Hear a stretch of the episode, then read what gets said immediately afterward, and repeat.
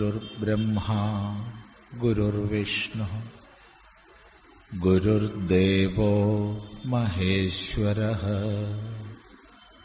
गुरुसाक्षात् परम् ब्रह्म तस्मै श्रीगुरवे नमः ॐ सदाशिवसमारम्भाम् शङ्कराचार्यमध्यमाम् अस्मदाचार्यपर्यन्ताम् वन्दे ഗുരുപരമ്പരാം ഓ ഇവിടെ നമ്മളെല്ലാം ധർമ്മസംവാദം ഹിന്ദു മഹാസമ്മേളനം എന്ന കാര്യപരിപാടിയിൽ ഒത്തുചേർന്നിരിക്കുകയാണ്. ഈ കോട്ടയം ജില്ലയിൽ വിവിധ ആശ്രമങ്ങൾ കേന്ദ്രീകരിച്ച് സനാതനധർമ്മ പ്രചരണ പ്രവർത്തനങ്ങൾ ചെയ്യുന്ന ഒട്ടേറെ സന്യാസി വര്യന്മാര് അതുപോലെ ഹൈന്ദവ സാമാജിക നേതാക്കന്മാര് എല്ലാം ഇവിടെ ഒത്തുചേർന്നു എന്നുള്ളത് ഇതിന്റെ കാലിക പ്രാധാന്യം എത്രയുണ്ടെന്ന് വിളിച്ചോതുന്നതാണ്.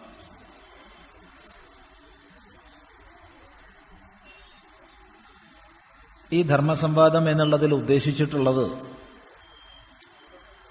ദീർഘമായ പ്രഭാഷണമല്ല. വളരെ ഹ്രസ്വമായ വളരെ ചെറിയ ഒരു പ്രഭാഷണം മാത്രം. കൂടുതൽ സമയവും സംശയ നിവാരണത്തിനാണ് നീക്കി വെച്ചിട്ടുള്ളത്. ഇവിടെയും അത്തരം സംശയങ്ങൾ നിങ്ങളുടെ ഭാഗത്തുനിന്നുണ്ടാവും എന്ന് പ്രതീക്ഷിക്കുന്നു. അറിയുന്നതാണെങ്കിൽ അവയ്ക്ക് മറുപടി പറയും. അതാണ് പ്രധാനമായിട്ട് ഉദ്ദേശിക്കുന്നത്. എങ്കിലും ഉപക്രമമായി ചിലതൊക്കെ പറയണമല്ലോ. ഈ ലോകം എത്രയോ വളരെ വികസിതങ്ങളായ പ്രാചീന സംസ്കാരങ്ങൾ നിലനിന്ന ഒരു ഭൂതകാലത്തെ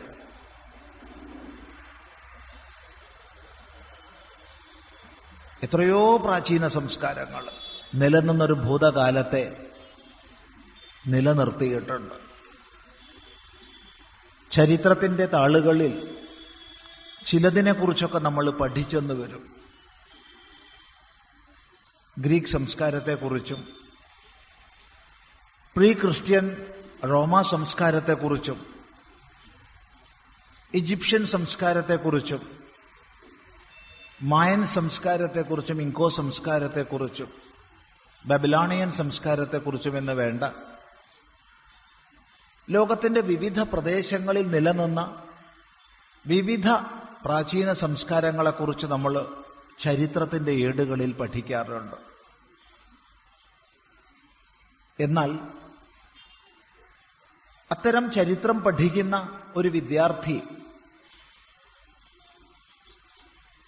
അങ്ങനെയുള്ള സംസ്കാരങ്ങൾ നിലനിന്ന പ്രദേശങ്ങളിൽ പോയി അന്വേഷിച്ചാൽ ഒരു പ്രാചീന സംസ്കാരത്തിന്റെ പോലും സജീവ സാന്നിധ്യം ഇന്ന് കാണാൻ കഴിയില്ല. എല്ലാം കാലഗതിയിൽ നഷ്ടമായി. കാലഗതിയിൽ നഷ്ടമായി എന്ന് പറയുന്നതിനേക്കാൾ സത്യസന്ധം മതാധിഷ്ഠിത സാമ്രാജ്യത്വ ശക്തികളാൽ നശിപ്പിക്കപ്പെട്ടു എന്ന് പറയുന്നതാണ്. ഇങ്ങനെ ലോകത്തിന്റെ വിവിധ ഭാഗങ്ങളിലുണ്ടായിരുന്ന പ്രാചീന സംസ്കാരങ്ങൾ നശിച്ചപ്പോഴും ഈ സനാതനധർമ്മം ഈ ഭാരതീയ സംസ്കാരം യാതൊന്നിനെയാണോ നമ്മൾ ഹിന്ദുധർമ്മമെന്നും സനാതനധർമ്മമെന്നും വൈദിക ധർമ്മമെന്നുമൊക്കെ പറയുന്നത് ഇത് നശിക്കാതെ നിലകൊണ്ടു. എത്രയോ അധിനിവേശ പരമ്പരകൾ ഇവിടെ ഉണ്ടായിട്ടുണ്ട്. വിവിധ പ്രദേശങ്ങളിലെ പ്രാചീന സംസ്കാരങ്ങളുടെ നാശത്തിന് കാരണമായ മതാധിഷ്ഠിത സാമ്രാജ്യത്വ ശക്തികൾ ഇവിടേക്ക് വളരെയധികം അധിനിവേശം ചെയ്തിട്ടുണ്ട്. നൂറ്റാണ്ടുകൾ അടിമയാക്കി നിലനിർത്തി ഭരിച്ചിട്ടുണ്ട്. ഇതൊക്കെയുണ്ടെങ്കിലും ലോകത്തിന് മുഴുവൻ അത്ഭുതത്തെ നൽകിക്കൊണ്ട് ഈ സനാതനധർമ്മം നശിക്കാതെ നിലനിന്നു നിലനിൽക്കുന്നു എന്ന് മാത്രമല്ല വർത്തമാനകാല സമൂഹത്തിലേക്ക് നമ്മൾ നോക്കിക്കഴിഞ്ഞാൽ നമുക്ക് കാണാൻ കഴിയുന്നത് ലോകം മുഴുവൻ പ്രതീക്ഷാനിർഭരമായ മനസ്സോടുകൂടി ഇങ്ങോട്ട് ഉറ്റുനോക്കുകയാണ്. തീർത്തും പ്രതീക്ഷാനിർഭരമായ മനസ്സോടുകൂടി ലോകം ഇന്ന് ഭാരതത്തിലേക്ക് ഉറ്റുനോക്കിക്കൊണ്ടിരിക്കുകയാണ്. ഈ കാഴ്ച നമുക്ക് കാണാൻ സാധിക്കും.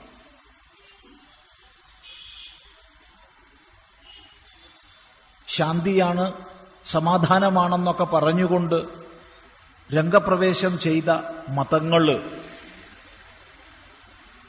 ലോകത്തെ മുഴുവൻ രക്തപ്പുഴകളെ കൊണ്ട് പങ്കിലമാക്കുന്ന സമയത്ത് മതത്തിന്റെ പേരിൽ മനുഷ്യന് ചിന്തിക്കാൻ കഴിയാത്തത്ര ഹിംസകൾ പെരുകുന്ന സമയത്ത് എന്താണ് ഈ ലോകത്തെ നിലനിർത്തുന്ന രക്ഷാമാർഗം എന്ന അന്വേഷണവുമായി വിചാരശീലതയുള്ള ഒരഭിജ്ഞ സമൂഹം ലോകത്തിന്റെ എല്ലാ ഭാഗങ്ങളിൽ നിന്നും ഇന്ന് ഉറ്റുനോക്കുന്നത് ഭാരതം മുന്നോട്ട് വെച്ച ധർമ്മവീക്ഷണത്തിലേക്കാണ്. ഒരു സംശയമില്ലാതെ നമുക്ക് പറയാൻ കഴിയും. ലോകം മുഴുവൻ ഉറ്റുനോക്കുന്നു എന്ന് പറയുമ്പോൾ എല്ലാവരും ഉറ്റുനോക്കുന്നു നല്ല അർത്ഥം. വിചാരശീലതയുള്ള ഒരഭിജ്ഞ സമൂഹം. അതിനെ ഒരു ന്യൂനപക്ഷമെന്ന് വിളിച്ചോളൂ. പക്ഷെ ലോക ചരിത്രത്തെ നയിച്ചിട്ടുള്ളത് എക്കാലവും വിചാരശീലതയുള്ള ഒരു ക്രിയാത്മക ന്യൂനപക്ഷമാണ്. അതിന്ന് ഭാരതത്തിലേക്ക് ഉറ്റുനോക്കുന്ന സ്ഥിതി നമ്മൾ കാണുന്നു. വീണ്ടും ഒരിക്കൽ കൂടി ഭാരതം ജഗദ്ഗുരു പദവിയിലേക്ക് ഉയരുന്ന കാഴ്ച നമ്മൾ കാണുന്നു. സുസ്പഷ്ടമായിട്ട്. ഇത് അമേരിക്കയിൽ നിന്നോ യൂറോപ്പിൽ നിന്നോ ഓസ്ട്രേലിയയിൽ നിന്നോ ഒന്നും വ്യത്യാസമില്ല. ഒരു ഭാഗത്ത് നോൺ റിലിജിയസ് എന്ന് പ്രഖ്യാപിക്കുന്നവരായി തീരുന്നു. ജനസമൂഹത്തിലേറെ. കാരണം കേവലം വിശ്വാസത്തിന്റെ പേരിൽ യുക്തിരഹിതമായ വിശ്വാസത്തിന്റെ പേരിൽ എക്കാലത്തേക്കും സമൂഹത്തെ അടക്കി വയ്ക്കാൻ മതത്തിന് സാധിക്കുന്നില്ല. അതുകൊണ്ട് തന്നെ മതത്തിന്റെ ചട്ടക്കൂടിന് പുറത്തേക്ക് ചിന്തിക്കുന്ന യുവസമൂഹം പ്രവഹിക്കുമ്പോൾ മതസ്ഥാപനങ്ങൾ ആൾക്കാരില്ലാതെ പൂട്ടിയിടുന്ന സ്ഥിതി വരുന്നു. ഈ ഒരു സാഹചര്യത്തിൽ ലോകം മുഴുവൻ നിരീക്ഷിച്ചാൽ നമുക്ക് മനസ്സിലാവും സനാതന ധർമ്മശാസ്ത്രങ്ങളെ പഠിച്ച് ധാർമ്മിക ആചാര പദ്ധതിയിലേക്ക് വന്ന് കൂടുതൽ കൂടുതലായി ലോകസമൂഹം ഇന്ന് സനാതനധർമ്മത്തെ സമാശ്ലേഷിച്ചുകൊണ്ടിരിക്കുകയാണ്. എല്ലാ രാജ്യങ്ങളിലും നമുക്ക് ഈ കാഴ്ച കാണാം. എല്ലാ രാജ്യങ്ങളിലും. എന്നാൽ ഇങ്ങനെ ലോകം പ്രതീക്ഷയോടുകൂടി നമ്മിലേക്ക് നോക്കുമ്പോൾ എന്താണ് ഇവിടത്തെ അവസ്ഥാവിശേഷം അതെ ഭാരതത്തിലും വലിയൊരു തിരിച്ചറിവോടുകൂടി സ്വത്വത്തെ വീണ്ടെടുക്കുന്നതിനായി കൊണ്ടുള്ള വലിയ ഉണർവ് സംഭവിച്ചിട്ടുണ്ട്. വലിയ പരിവർത്തനം ഭാരതത്തിൽ എല്ലാ മേഖലകളിലും സംഭവിച്ചുകൊണ്ടിരിക്കുന്നുണ്ട്. എന്നാൽ ഈ കേരളത്തിന്റെ സ്ഥിതിയോ ചിന്തിക്കുക. ഒരു തരം ആത്മവിസ്മൃതിയിൽ അമരുന്ന ഒരു വിഭാഗം. ഈ ആത്മവിസ്മൃതിയുടെ ഉറക്കത്തിന്റെ പിടിയിൽ ഒരു സമൂഹം നിലകൊള്ളുന്ന തക്കം നോക്കിക്കൊണ്ട് ഇതിനെ അവഹേളിക്കാനും നിന്ദിക്കാനും മെനക്കെടുന്ന മറ്റൊരു പക്ഷം. പരമ്പരാഗതമായി സഹസ്രാബ്ദങ്ങളായി നമ്മൾ പാലിച്ചു പോരുന്ന ആചാര വ്യവസ്ഥയെയും വിശ്വാസ പ്രമാണങ്ങളെയും നമ്മുടെ ആരാധനാ ബിംബങ്ങളെയും ബോധപൂർവമായി തകർക്കുന്നതിന് പരിശ്രമിക്കുന്ന മറ്റൊരു ഭാഗം. ഇത്തരം സാഹചര്യത്തിൽ താത്കാലികങ്ങളായ ചില സങ്കുചിത രാഷ്ട്രീയ ലക്ഷ്യങ്ങളോ മറ്റോ മുൻനിർത്തിക്കൊണ്ട് ഈ അന്ധകാരത്തിന്റെ വ്യാപനത്തെ അതെ അതിന്റെ പേരിലുള്ള ചൂഷണങ്ങളെ ഒക്കെ ചെയ്തുകൊണ്ട് പല പല സങ്കുചിതവാദികളും പ്രവർത്തിക്കുന്ന സമയത്ത് നമുക്ക് ചില കർത്തവ്യങ്ങളുണ്ട്. ആ കർത്തവ്യം നമുക്ക് ഓരോരുത്തർക്കും തുല്യമായുള്ള കർത്തവ്യമാണ്. ഇനിയും ഉറങ്ങരുത്. ഉറങ്ങേണ്ട സമയമല്ലിത് ഇത്. ഉണരേണ്ട സമയമാണ്. ഈ സമയത്ത് നമ്മൾ ഉണർന്നില്ലെങ്കിൽ നിസ്സംശയം നമുക്ക് പറയാം ലോകത്തിന്റെ വിവിധ ഭാഗങ്ങളിലുണ്ടായിരുന്ന സംസ്കാരങ്ങൾക്ക് സംഭവിച്ചതുപോലെ ഇവിടെ ഈ ധർമ്മത്തിന്റെ നാശം സംഭവിക്കുക തന്നെ ചെയ്യും. ഇത് പറയുന്ന സമയത്ത് സ്വാമി സനാതനധർമ്മം എന്ന് പറഞ്ഞാൽ ഒരിക്കലും നശിക്കാത്ത ധർമ്മം എന്നാണ് അർത്ഥം. സനാതന ശബ്ദത്തിന് ഒരിക്കലും നശിക്കാത്തതെന്നല്ലേ അർത്ഥം? എന്ന് ചോദിച്ച് സമാധാനിച്ചിരിക്കരുത്. എങ്ങനെ ഇത് സനാതനമായി നിലനിന്നു എന്ന് അന്വേഷിക്കണം. അങ്ങനെ അന്വേഷിക്കുന്ന സമയത്താണ് നമുക്ക് മനസ്സിലാക്കാൻ സാധിക്കുക. ഓരോ കാലഘട്ടത്തിലും എന്തെല്ലാം ഭീഷണികൾ ഇവിടെ വന്നിട്ടുണ്ടോ? എന്തെല്ലാം പ്രതിസന്ധികൾ വന്നിട്ടുണ്ടോ? അവയെ ശരിയായ കാഴ്ചപ്പാടോടുകൂടി നേരിട്ടതുകൊണ്ടാണ് അതിക്രമിച്ചതുകൊണ്ടാണ് ഈ ധർമ്മം സനാതനമായി നിലനിന്നത് നിലനിൽക്കുന്നത്. അതിന് ഓരോ കാലഘട്ടത്തിലും ദിവ്യ വിഭൂതികൾ ഇവിടേക്ക് രംഗപ്രവേശം ചെയ്തു. അവരുടെ ജീവിതത്തിലൂടെ ഉപദേശങ്ങളിലൂടെ നവ്യമായ കരുത്ത് സനാതന ധർമ്മ ശരീരത്തിന് പകർന്നു നൽകി. ശാസ്ത്രവിരുദ്ധങ്ങളായ അനാചാരങ്ങളും ദുരാചാരങ്ങളും നമ്മെ ഗ്രസിച്ചപ്പോ മനുഷ്യൻ മനുഷ്യനെ തിരിച്ചറിയാത്ത അവസ്ഥയിൽ നമ്മൾ അധപ്പതിച്ചപ്പോ ഈ സമീപ കാലഘട്ടത്തിൽ എത്ര മഹാപുരുഷന്മാർ രംഗപ്രവേശം ചെയ്ത് നമ്മെ സമുദ്ധരിച്ചു അവരുടെ ഉപദേശങ്ങളിലൂടെ അവരുടെ ജീവിതത്തിലൂടെ. ഓരോ കാലഘട്ടത്തിലും ശ്രദ്ധിച്ചാൽ നമുക്ക് മനസ്സിലാവും. എങ്കിൽ അത്തരം ആശയങ്ങളെ ഓർമ്മിച്ച് ജാഗ്രതയോടുകൂടി മുന്നോട്ട് പോകേണ്ടുന്ന ഒരു കാലഘട്ടത്തിലാണ് നമ്മൾ ജീവിക്കുന്നത്. കാരണം ഒരു തരം അപകർഷതയോ ഒരു തരം അരക്ഷിതത്വ ബോധമോ ഹൈന്ദവ സമാജത്തിൽ വളർത്തുന്നതിന് ആസൂത്രിതവും ബോധപൂർവവുമായ പരിശ്രമം ഇന്ന് നടക്കുകയാണ്. അതെ. പ്രത്യേകിച്ച് നമ്മുടെ യുവസമൂഹത്തിൽ കുട്ടികൾക്കിടയ്ക്ക് ഒരുതരം അപകർഷത വളർത്തുന്നതിനായിക്കൊണ്ട് വളരെ ശക്തമായ പ്രവർത്തനം നടക്കുകയാണ്. വിദ്യാലയങ്ങളിലൂടെ തൊഴിൽ സ്ഥാപനങ്ങളിലായാലും തിരക്കേടില്ല ഒക്കെ തന്നെ. അത് ചില ചില ചോദ്യങ്ങൾ നമ്മുടെ ദേവതാ സങ്കല്പത്തെ പറ്റിയാവാം ചിലപ്പോ. അല്ലെങ്കിൽ നമ്മുടെ ആചാരങ്ങളെ സംബന്ധിച്ചാവാം. ഇതൊക്കെ അപരിഷ്കൃതമാണ്? ഇതൊക്കെ അപരിഷ്കൃതമാണ്? ഒരുപാട് ദൈവങ്ങളെ പൂജിക്കുന്നവരല്ലേ നിങ്ങൾ? നിങ്ങൾക്കൊരു മതഗ്രന്ഥമുണ്ടോ? നിങ്ങൾക്കൊരു മതസ്ഥാപകനുണ്ടോ? ഇങ്ങനെയുള്ള ചില ചോദ്യങ്ങളൊക്കെ അങ്ങ് ചോദിക്കുമ്പോഴത്തേക്ക് ഇതിന്റെ ആഭ്യന്തരമായ ഒരർത്ഥവും തത്വവും അറിയാത്ത നമ്മുടെ കുട്ടികൾ അവർ ഒരുതരം അപകർഷതയുടെ ഭാരം പേറുന്നവരാകുന്നു. കല്ലിനെയും മണ്ണിനെയും പൂജിക്കുന്നവരല്ലേ നിങ്ങൾ? എന്നും മറ്റുള്ള ചോദ്യങ്ങൾക്ക് മുമ്പിൽ ഉത്തരം പറയാൻ കഴിയാതെ വരുന്നു നമ്മുടെ മക്കൾക്ക്.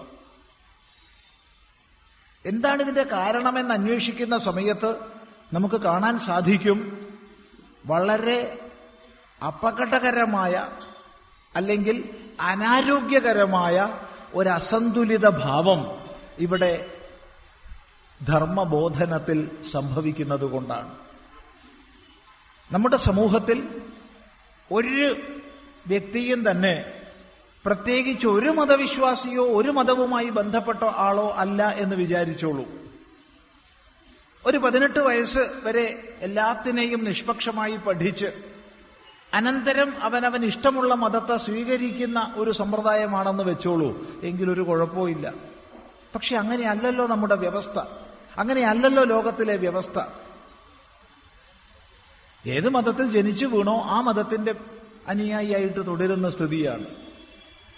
അങ്ങനെ വരുമ്പോ മൂന്ന് വയസ്സ് മുതൽ മേപ്പെട്ട് ഒരു പതിനാറ് വയസ്സ് വരെയുള്ള പ്രായത്തിൽ കൃത്യമായി ചിട്ടയോടുകൂടെ അവനവന്റെ മതഗ്രന്ഥങ്ങളെ പഠിക്കുന്നു മുസ്ലിം സമൂഹത്തിലെ കുട്ടികൾ. അതുകൊണ്ട് തന്നെ ഒരു ടീനേജ് പ്രായമാകുമ്പോഴത്തേക്ക് വ്യക്തമായി മുസ്ലിം മതത്തെക്കുറിച്ച് അവർക്ക് അറിയുന്നു ക്രിസ്ത്യൻ സമൂഹത്തിലാണെങ്കിൽ ഒരു നാല് വയസ്സ് മുതൽ അങ്ങോട്ട് മേപ്പെട്ട് വ്യവസ്ഥാപിതമായി പഠനം നടത്തുന്നു. അവിടെയും യുവത്വത്തിലേക്ക് പ്രവേശിക്കുമ്പോഴത്തേക്ക് വ്യക്തമായ ഒരു മതബോധം ആ കുട്ടിക്ക് ഉള്ളിൽ ഉണ്ടാകുന്നു. എന്നാൽ ഹിന്ദു എന്ന് പറയുന്നവന്റെ സ്ഥിതി എന്താ? ഏത് ശാസ്ത്ര പഠനമാണ് അവന് ലഭിക്കുന്നത്? എന്ത് ആചാരമാണ് അവൻ കാണുന്നത്?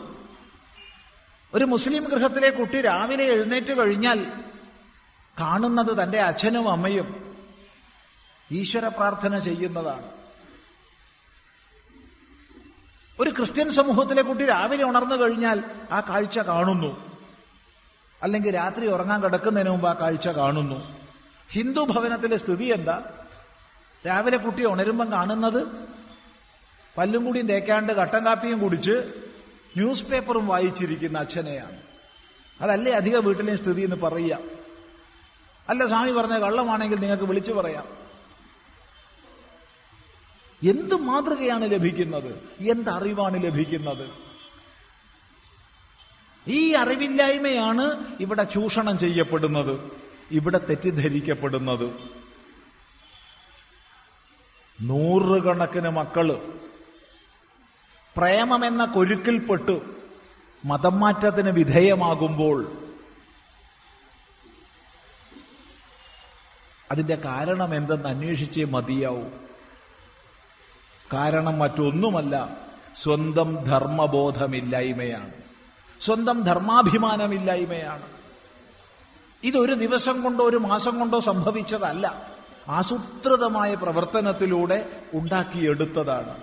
ഇവിടെയാണ് നമ്മുടെ ഇത്തരം ഒത്തുചേരലിന്റെ പ്രസക്തി വരുന്നത്. ഇനി ഇത് തുടരാൻ അനുവദിച്ചുകൂടാ. നാളെയെ ലക്ഷ്യം വെച്ചുകൊണ്ട് ഇന്ന് നമുക്ക് ധർമ്മപ്രബോധനം നമ്മുടെ സമൂഹത്തിൽ ആരംഭിക്കണം. നാളെയെ ലക്ഷ്യം വെച്ചുകൊണ്ട് നമ്മുടെ വീടുകൾ ശുദ്ധമായ ആചാരം പുലരുന്ന വീടുകളായി തീർക്കാൻ നമുക്ക് സാധിക്കണം.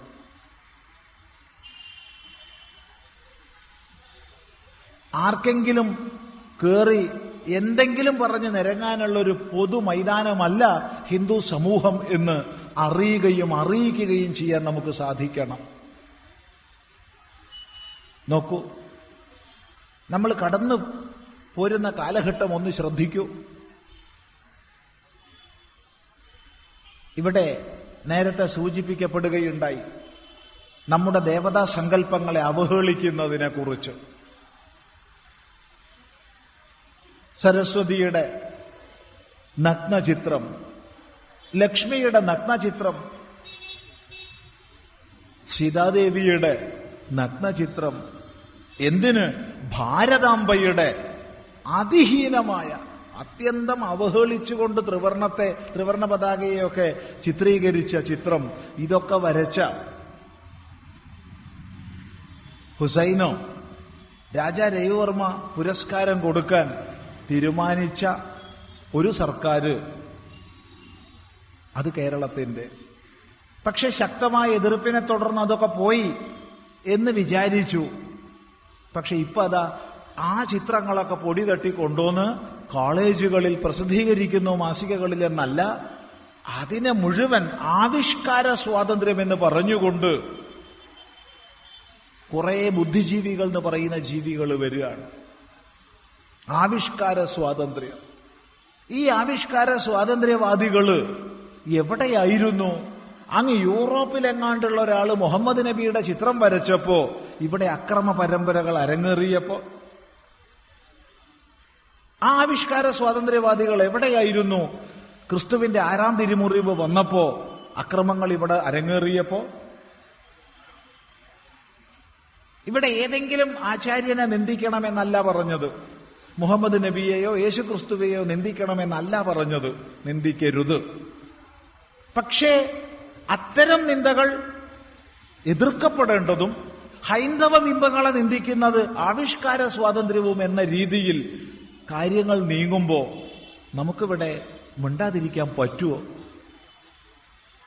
എന്നല്ല ഇവിടുത്തെ ഭരണാധികാരികൾ തന്നെ. എന്തിന്? ഈ കേരളത്തിലോ? നമ്മുടെ ഒരു ക്യാബിനറ്റ് മിനിസ്റ്റർ മന്ത്രി സുധാകരൻ. ശങ്കരാചാര്യർക്ക് സാക്ഷാൽ ശങ്കരാചാര്യർക്ക് ഇ എം എസ് നമ്പൂതിരിപ്പാടിന്റെ അത്ര അറിവോ ജനസമ്മതിയോ ഉണ്ടായിരുന്നില്ല എന്ന് പറഞ്ഞപ്പോ ശങ്കരാചാര്യ മധ്യമാമെന്ന് കീർത്തിക്കുന്ന എത്ര പേരുടെ ഹൃദയം നോവിച്ചു എത്ര നൊന്തു. ഒരു പ്രശ്നവുമില്ല ആർക്കും ഒരു പ്രശ്നവുമില്ല. ചിന്തിക്കുക. ഇതോ മറ്റോ മറ്റേതെങ്കിലും മതത്തിലെ ഒരു ബിംബത്തെ സംബന്ധിച്ചായിരുന്നെങ്കിലോ എന്താകുമായിരുന്നു ഇവിടുത്തെ സ്ഥിതി? ഇവിടെ ഒരു പ്രശ്നം ആർക്കുമില്ല. ഇത് ഒരു തരം ജാഡ്യമാണ്. ഈ ജഡഭാവത്തിൽ നമ്മൾ തുടരുകയാണെങ്കിൽ അപകടമാണ്. ഓരോ മേഖലയായി നോക്കിക്കോളൂ. സ്വത്ത് വിറ്റ് നശിപ്പിക്കുന്ന ഹിന്ദു. കുശലതയോടുകൂടി ധനസമ്പാദനം ചെയ്ത് സമാജത്തെ സുശക്തമാക്കി വെക്കണമെന്ന് ആചാര്യന്മാർ ആവർത്തിച്ച് ആവർത്തിച്ച് നമ്മളോട് ഉപദേശിച്ചെങ്കിലും നമ്മൾ സ്വയം ദൗർബല്യത്തെ ഏറ്റുവാങ്ങുന്നവരായി തീർന്നിരിക്കുന്നു. ചിന്തിക്കുക. സ്വയം ദൗർബല്യത്തെ ഏറ്റുവാങ്ങുന്നവരായി തീർന്നിരിക്കുന്നു സംഗച്ഛധ്വം സംവദധ്വം എന്നൊക്കെ വേദത്തിന്റെ സാരഭൂതമായ ആശയങ്ങൾ ഋഷീശ്വരന്മാർ നമുക്ക് പകർന്നു തന്നു. നിങ്ങൾ ഒന്നിച്ച് നല്ലതിലേക്ക് നടക്കുവിൻ നിങ്ങൾ ഒന്നിച്ച് നല്ലതിനെ പറയുവിൻ എന്നൊക്കെ. ഒന്നിച്ച് ഒന്നിച്ച് ഒന്നിച്ച് നമ്മൾ എന്തായി തീർന്നു ഒരു കാലത്ത് ജാതിയുടെയും മറ്റും ഹീനതയാൽ നമ്മൾ ഭിന്നിച്ചു കഴിഞ്ഞു. തൊട്ടുകൂടാ തീണ്ടിക്കൂടാ ദൃഷ്ടിയിൽപ്പെട്ടാൽ ദോഷമുണ്ടെന്നൊക്കെയുള്ള അവസ്ഥയിൽ നമ്മൾ കഴിഞ്ഞു. എന്നാൽ ഒരുപാട് മഹാപുരുഷന്മാരുടെ എത്രയെത്ര മഹാപുരുഷന്മാരുടെ ഉദ്ബോധനങ്ങളെ കൊണ്ട് അവരുടെ ജീവിതം നൽകിയ സന്ദേശങ്ങളെ കൊണ്ട് ഈ അതിഹീനമായ ജാതീയതയെയും മറ്റും ജയിക്കാൻ നമുക്ക് സാധിച്ചു. സാധിച്ചു. നിസ്സംശയം പറയാം. പക്ഷേ ഇന്ന് മറ്റു പലതിന്റെ പേരിൽ നമ്മൾ സ്വത്വബോധമില്ലാത്തവരായി അധപ്പതിക്കപ്പെടുകയാണ് ഈ സ്ഥിതിയിൽ ഗൗരവതമമായി നമ്മൾ ചിന്തിക്കണം. ഗൗരവതമമായി. ഒരു ദൃഷ്ടാന്തം പറയാം. എങ്ങനെ ചിന്തിക്കണം എന്നാണെങ്കിൽ അതിനൊരു സൂചനയും പറയാം. ആദ്യം സൂചനയാവട്ടെ. കഴിഞ്ഞ വർഷം കേരളത്തിലുടനീളം സഞ്ചരിക്കുന്ന സമയത്ത് വളരെ സന്തോഷം തോന്നുമായിരുന്നു. വളരെ സന്തോഷം തോന്നുമായിരുന്നു. കാരണം കേരളം ഭ്രാന്താലയമാകാതിരിക്കാൻ കേരളത്തെ ഭ്രാന്താലയമാക്കാതിരിക്കാൻ എന്ന മുഖവാക്യത്തോടുകൂടി വലിയ കാര്യപരിപാടി നടത്തിയിരുന്നു ഈ കേരളത്തിലെ കമ്മ്യൂണിസ്റ്റ് മാർക്സിസ്റ്റ് പാർട്ടി. അതിന് അവർ കൊടുത്ത പ്രചരണ ഉപാധികളിൽ മുഴുവൻ നമ്മൾ കണ്ടത് മഹാപുരുഷന്മാരുടെ ചിത്രങ്ങളാണ്. വിവേകാനന്ദ സ്വാമികളുടെ ചട്ടമ്പി സ്വാമി തിരുവടികളുടെ ശ്രീനാരായണ ഗുരുദേവന്റെ മഹാത്മാ അയ്യങ്കാളിയുടെ. അതെ. എന്താ അതിന്റെ അർത്ഥം? കേരളം ഭ്രാന്താലയമാകാതിരിക്കണമെങ്കിൽ ഈ മഹാത്മാക്കളിലേക്ക് തിരിയണം നമ്മൾ അല്ലേ? വേറെന്താ അർത്ഥം? വേറെ വല്ല അർത്ഥമുണ്ടോ? ഈ മഹാത്മാക്കൾ നൽകിയ ഉപദേശങ്ങളിലേക്കും അവരുടെ ജീവിത ദർശനങ്ങളിലേക്കും സന്ദേശങ്ങളിലേക്കും തിരിഞ്ഞാൽ മാത്രമേ കേരളം ഭ്രാന്താലയമാകാതിരിക്കൂ എന്ന മഹിതമായ സന്ദേശമാണ് നൽകിയത്. ആ പരസ്യങ്ങളിൽ ഒരിടത്തും മാർക്സിന്റെയോ ഏങ്കൽസിന്റെയോ ലെനിന്റെയോ മാവോസേത്തൂങ്ങിന്റെയോ ഒന്നും ചിത്രങ്ങൾ നമ്മൾ കണ്ടിരുന്നില്ല. ഇതെത്ര വലിയൊരു പരിവർത്തനം സംഭവിച്ചുകൊണ്ടിരിക്കുക ഈ സന്ദേശം നമ്മൾക്ക് ഏറ്റെടുക്കാൻ സാധിക്കണ്ടേ? ചിന്തിക്കുക. ചിന്തിച്ചേ മതിയാവും. അതുകൊണ്ട് നമ്മെ നാമാക്കിയ ഈ മഹാപുരുഷന്മാർ നൽകിയ സന്ദേശങ്ങളിലേക്ക് നമുക്ക് എത്തിച്ചേരാൻ സാധിക്കണം. എത്തിച്ചേർന്നേ മതിയാവും. അവരേതർത്ഥത്തിൽ അത് പ്രചരിപ്പിച്ച് നമ്മൾ നോക്കേണ്ട ആവശ്യമില്ല. അത് നൽകിയ സന്ദേശം ഇതാണ്. അല്ലാന്ന് ഒരാൾക്ക് എതിർത്ത് പറയാൻ കഴിയില്ല. കഴിയുമെങ്കിൽ ഇപ്പൊ ഇവിടെ ഒന്ന് പറയാം. സാധ്യമല്ല. കാരണം കേരളം ഭ്രാന്താലയമാകാതിരിക്കണമെങ്കിൽ ഈ മഹാപുരുഷന്മാരിലേക്ക് തിരിയണം. അവർ നൽകിയ ഉപദേശങ്ങളെ നമ്മൾ പഠിക്കണം. ഇല്ലെങ്കിൽ നോക്കൂ. എത്രമാത്രം നമ്മുടെ ആചാരങ്ങളെ അവഹേളിച്ചുകൊണ്ടിരിക്കുകയാണ്. ഈ കഴിഞ്ഞ വർഷം കണ്ണൂരിൽ അവിടുത്തെ ക്ഷേത്രത്തിലെ സഹസ്രാബ്ദങ്ങളായി നടന്നു വരുന്ന ആചാരത്തെ തൃച്ചംബരം ക്ഷേത്രത്തിലെ ആചാരത്തെ അതിഹീനമായ രീതിയിൽ സമാജമധ്യത്തിൽ നിന്ദിച്ചു. ശ്രീനാരായണ ഗുരുദേവൻ കുരിശിലേറ്റപ്പെട്ട കുറേ നിശ്ചല ദൃശ്യങ്ങൾ വടക്കൻ കേരളത്തിൽ വ്യാപകമായി ചെയ്യപ്പെട്ടു. ഇതൊക്കെ കണ്ടാലും നമുക്ക് ഒരു പ്രശ്നവും ഒരു പ്രശ്നവും നമുക്കില്ല. എന്തുകൊണ്ട് ഇത് നടക്കുന്നു? ഏതെങ്കിലും മറ്റേതെങ്കിലും മതത്തിലെ ഒരു ആചാര്യനെ ഇപ്രകാരം നിന്ദിക്കാൻ അവഹേളിക്കാൻ ഇവിടെ ആർക്കെങ്കിലും ധൈര്യമുണ്ടോ? ഇതെന്തിനു വേണ്ടി എന്നാണെങ്കിൽ നമ്മുടെ വിശ്വാസ പ്രമാണങ്ങളെയും ആചാരങ്ങളെയും ആരാധനാമൂർത്തികളെയും അവഹേളിക്കുന്നതിലൂടെ നിന്ദിക്കുന്നതിലൂടെ നമ്മുടെ വിശ്വാസത്തിന്റെ ധാർമ്മികതയുടെ അടിത്തറ ഇളക്കി വെക്കുക. ഇളക്കി വെച്ചു കഴിഞ്ഞാൽ അടുത്ത കാര്യം നോക്കാൻ എളുപ്പമാണ്. ഇത് ശാരിക്ക് മനസ്സിലാക്കിയിട്ട് നമ്മൾ ഉയർന്നില്ലെങ്കിൽ അപകടമാണ്. ഈ തിരിച്ചറിവ് ഇന്ന് നമുക്ക് വേണം. ശ്രദ്ധിക്കുക. നമ്മൾ കൂടിയിരിക്കുന്നത് ഈ മഹാക്ഷേത്രത്തിന്റെ സങ്കേതത്തിൽ. ഒരു കാലത്ത് ഇത്തരം മഹാക്ഷേത്രങ്ങളുടെ തിരുവുത്സവങ്ങൾ അരങ്ങേറുന്ന സമയത്ത് ആ ക്ഷേത്രത്തിന്റെ മുമ്പിൽ നിന്നുകൊണ്ട് ഹൈന്ദവ ദേവീദേവ സങ്കല്പങ്ങളെ ക്ഷേത്രാരാധനാക്രമങ്ങളെ മുഴുവൻ നിന്ദിച്ചുകൊണ്ട് രണ്ടുപേര് പ്രസംഗിക്കുന്ന ആഭാസം നടക്കുമായിരുന്നത് ഓർമ്മിക്കുക. അത് കണ്ട് സഹി കെട്ടിട്ടാണ് ചട്ടമ്പിസ്വാമി തിരുവടികൾ ക്രിസ്തുമത ഛേദനം രചിക്കുന്നത്. ക്രിസ്തുമത ഛേദനം രചിക്കുക മാത്രമല്ല ചെയ്തത്. തന്റെ ശിഷ്യന്മാരെ പഠിപ്പിച്ച് ഓരോ പ്രദേശത്തും സഞ്ചരിച്ചതിനെ പ്രചരിപ്പിക്കാൻ വേണ്ടി നിർദ്ദേശിച്ചു. വാസ്തവത്തിൽ ആ പ്രവർത്തനത്തിന്റെയൊക്കെ പിന്തുടർച്ചയായിട്ടാണ് ചെറുകോൽപ്പുഴ കൺവെൻഷനൊക്കെ ആരംഭിക്കുന്ന സ്ഥിതി വന്നത്. അന്ന് അത്തരം മഹാപുരുഷന്മാർ പ്രവർത്തിച്ചില്ലായിരുന്നെങ്കിൽ എന്താകുമായിരുന്നു നമ്മുടെ സ്ഥിതി? എങ്കിൽ പറയട്ടെ അന്ന് അവർ ചെയ്തതിനെ സ്തുതിച്ച് ഇരുന്നത് കൊണ്ട് ഇന്ന് പ്രയോജനമില്ല. ഇന്നത്തെ കാലഘട്ടത്തിൽ ചെയ്യേണ്ടത് നമ്മൾ ചെയ്തേ മതിയാവൂ. അത് മറ്റൊന്നല്ല നമ്മുടെ ധർമ്മശാസ്ത്ര പ്രചരണവും ആചാരങ്ങളുടെ പ്രചരണവുമാണ്. ഇത് അവശ്യമാണ്. ഇത് പറയുന്ന സമയത്ത് ഈ ക്ഷേത്ര സന്നിധിയിലാണല്ലോ നമ്മൾ ഒത്തുകൂടിയിരിക്കുന്നത്. തിരുവിതാംകൂർ ദേവസ്വം ബോർഡിന്റെ ആഭിമുഖ്യത്തിൽ കേരളത്തിൽ ദേവസ്വം ഫണ്ട് ഉപയോഗിച്ച് മതപാഠശാലകൾ നടത്തുന്നതിനെക്കുറിച്ച് ഗൗരവതമമായ ചർച്ചകളും തീരുമാനങ്ങളും എടുത്ത് ദേവസ്വം ബോർഡ് മുന്നോട്ട് വന്നപ്പോ ഇപ്പോഴത്തെ ദേവസ്വം ബോർഡ് പ്രസിഡന്റ് ശ്രീ പ്രയാറിന്റെ തീരുമാനം വന്നപ്പോ അതിനെ നഖശിഖാന്തം എതിർക്കുകയാണ് ഇവിടത്തെ ദേവസ്വം മന്ത്രി ചെയ്തത്. സാധ്യമല്ല. ഇത് വർഗീയതയിലേക്ക് സമൂഹത്തെ നയിക്കാനാണെന്ന്.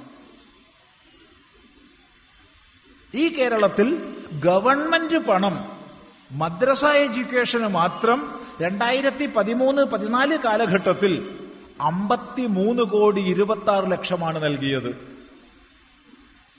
ഇപ്പോ അതിന്റെ ഇരട്ടി ഉണ്ടാവും. രണ്ടായിരത്തി പതിമൂന്ന് പതിനാല് കാലത്ത് അമ്പത്തിമൂന്ന് കോടി ഇരുപത്തി ആറ് ലക്ഷം മദ്രസയ്ക്ക് മാത്രമായിട്ട് കേരള ഗവൺമെന്റ് കൊടുത്തിരിക്കുക ഇപ്പൊ അതാ യു പിയിൽ ആയിരം കോടിയോളമാണ് ഗവൺമെന്റ് മദ്രസയ്ക്ക് കൊടുക്കുന്നത്. ഗവൺമെന്റിന്റെ പണം വാങ്ങിയവർ കണക്ക് ബോധിപ്പിക്കാൻ ബാധ്യസ്ഥരാണെന്ന് പറഞ്ഞ് കണക്ക് ചോദിച്ചപ്പോ ഓ ഒന്നായിട്ട് ഇളകിയിരിക്കുക അപ്പൊ യു പിയിൽ ഇത് മതത്തിനെ നശിപ്പിക്കാനുള്ള നീക്കമാണ്. ഇത് ഇസ്ലാമിനെ നശിപ്പിക്കാനുള്ള നീക്കമാണെന്ന് എന്ത് കണക്ക് ചോദിച്ചത്? ഗവൺ കണക്ക് കൊടുക്കാൻ പറ്റില്ലാത്ത പൈസ ഗവൺമെന്റിന് വാങ്ങരുതല്ലോ. ചിന്തിക്കുക. ഇതിങ്ങനെ അരങ്ങേറുന്ന സമയത്ത് ഇതിന്റെയൊക്കെ ഉള്ളിൽ ഒളിഞ്ഞു കിടക്കുന്നത് എന്തെന്ന് മനസ്സിലാക്കാൻ നമുക്ക് സാധിക്കണ്ടേ? ഇനിയും സാധിക്കുന്നില്ലെങ്കിൽ നമ്മുടെ പോക്ക് എങ്ങോട്ടാണ്? ചിന്തിക്കുക.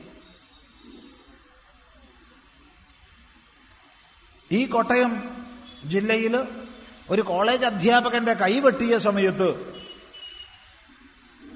ആ കൈവട്ടലിന് കൂട്ടു നിൽക്കുന്ന പോലെ അദ്ദേഹത്തിന്റെ ശമ്പളം പോലും നിഷേധിച്ചിട്ടാണ് കോളേജ് അധികൃതർ മുന്നോട്ട് നീങ്ങിയത്. മറക്കരുത്. ഇന്നത്തെ കേരളത്തിന്റെ ഒരു പോക്ക് ആപത്കരമായ ദിശയിലാണെന്ന് സൂചിപ്പിക്കാൻ ഒന്ന് മാത്രം പറയട്ടെ. നിങ്ങൾ ഇപ്പോ ഒന്ന് സഞ്ചരിക്കുക. നെടുമ്പാശ്ശേരിയിൽ നിന്ന് ഇങ്ങോട്ട് ഹൈവേയിലൂടെ. എറണാകുളം ആലപ്പുഴ വഴി കൊല്ലം ജില്ല വരെ ഒന്ന് സഞ്ചരിക്കുക. കോട്ടയത്ത് ഈ റൂട്ടിലല്ല മറ്റേ റൂട്ടിൽ ഹൈവേയിൽ. ഒന്ന് സഞ്ചരിക്കുക. ഏറ്റവും അധികം നിങ്ങൾ കാണുന്ന ബോർഡുകൾ നോക്കുക. മ അദനിയെ വിപ്ലവ നായകനായി വാഴ്ത്തിക്കൊണ്ടുള്ള ബോർഡുകളാണ് ഏറ്റവും അധികം ഉള്ളത്. അല്ലേ നോയിക്കോളൂ. നമ്മുടെ രാഷ്ട്രീയ നേതാക്കന്മാര് എന്തിനു വലിയ ഹിന്ദുവിന്റെ ആശയം പ്രസംഗിക്കുന്നവര് വരെ അദ്ദേഹത്തെ പോയി കാണുകയാണ്. എങ്ങട്ടായി പോക്ക്?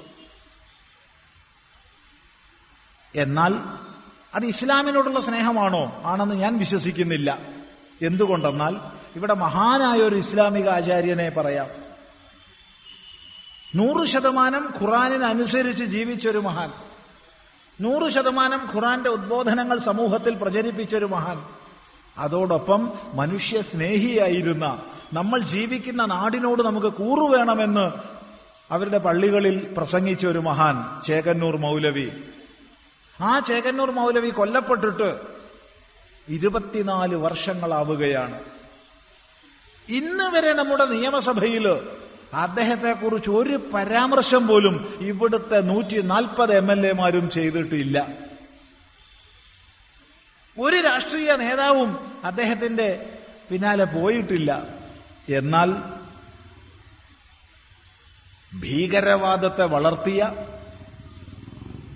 അത്യന്തം ഹിംസായുക്തങ്ങളായ അട്ടിമറികൾക്ക് ബൗദ്ധികവും നേതൃത്വപരവുമായി പങ്കുവഹിച്ച് ഇന്നും ജയിലിൽ കിടക്കുന്ന കിടക്കേണ്ടുന്ന ഒരു വ്യക്തി ആരാധ്യനായി തീരുന്നു മറ്റേ വ്യക്തിയെ അനുസ്മരിക്കുന്ന പോലുമില്ല. അപ്പോൾ നമുക്ക് മനസ്സിലാവും ഇത് കേവലം ഇസ്ലാമിക പ്രേമമല്ല.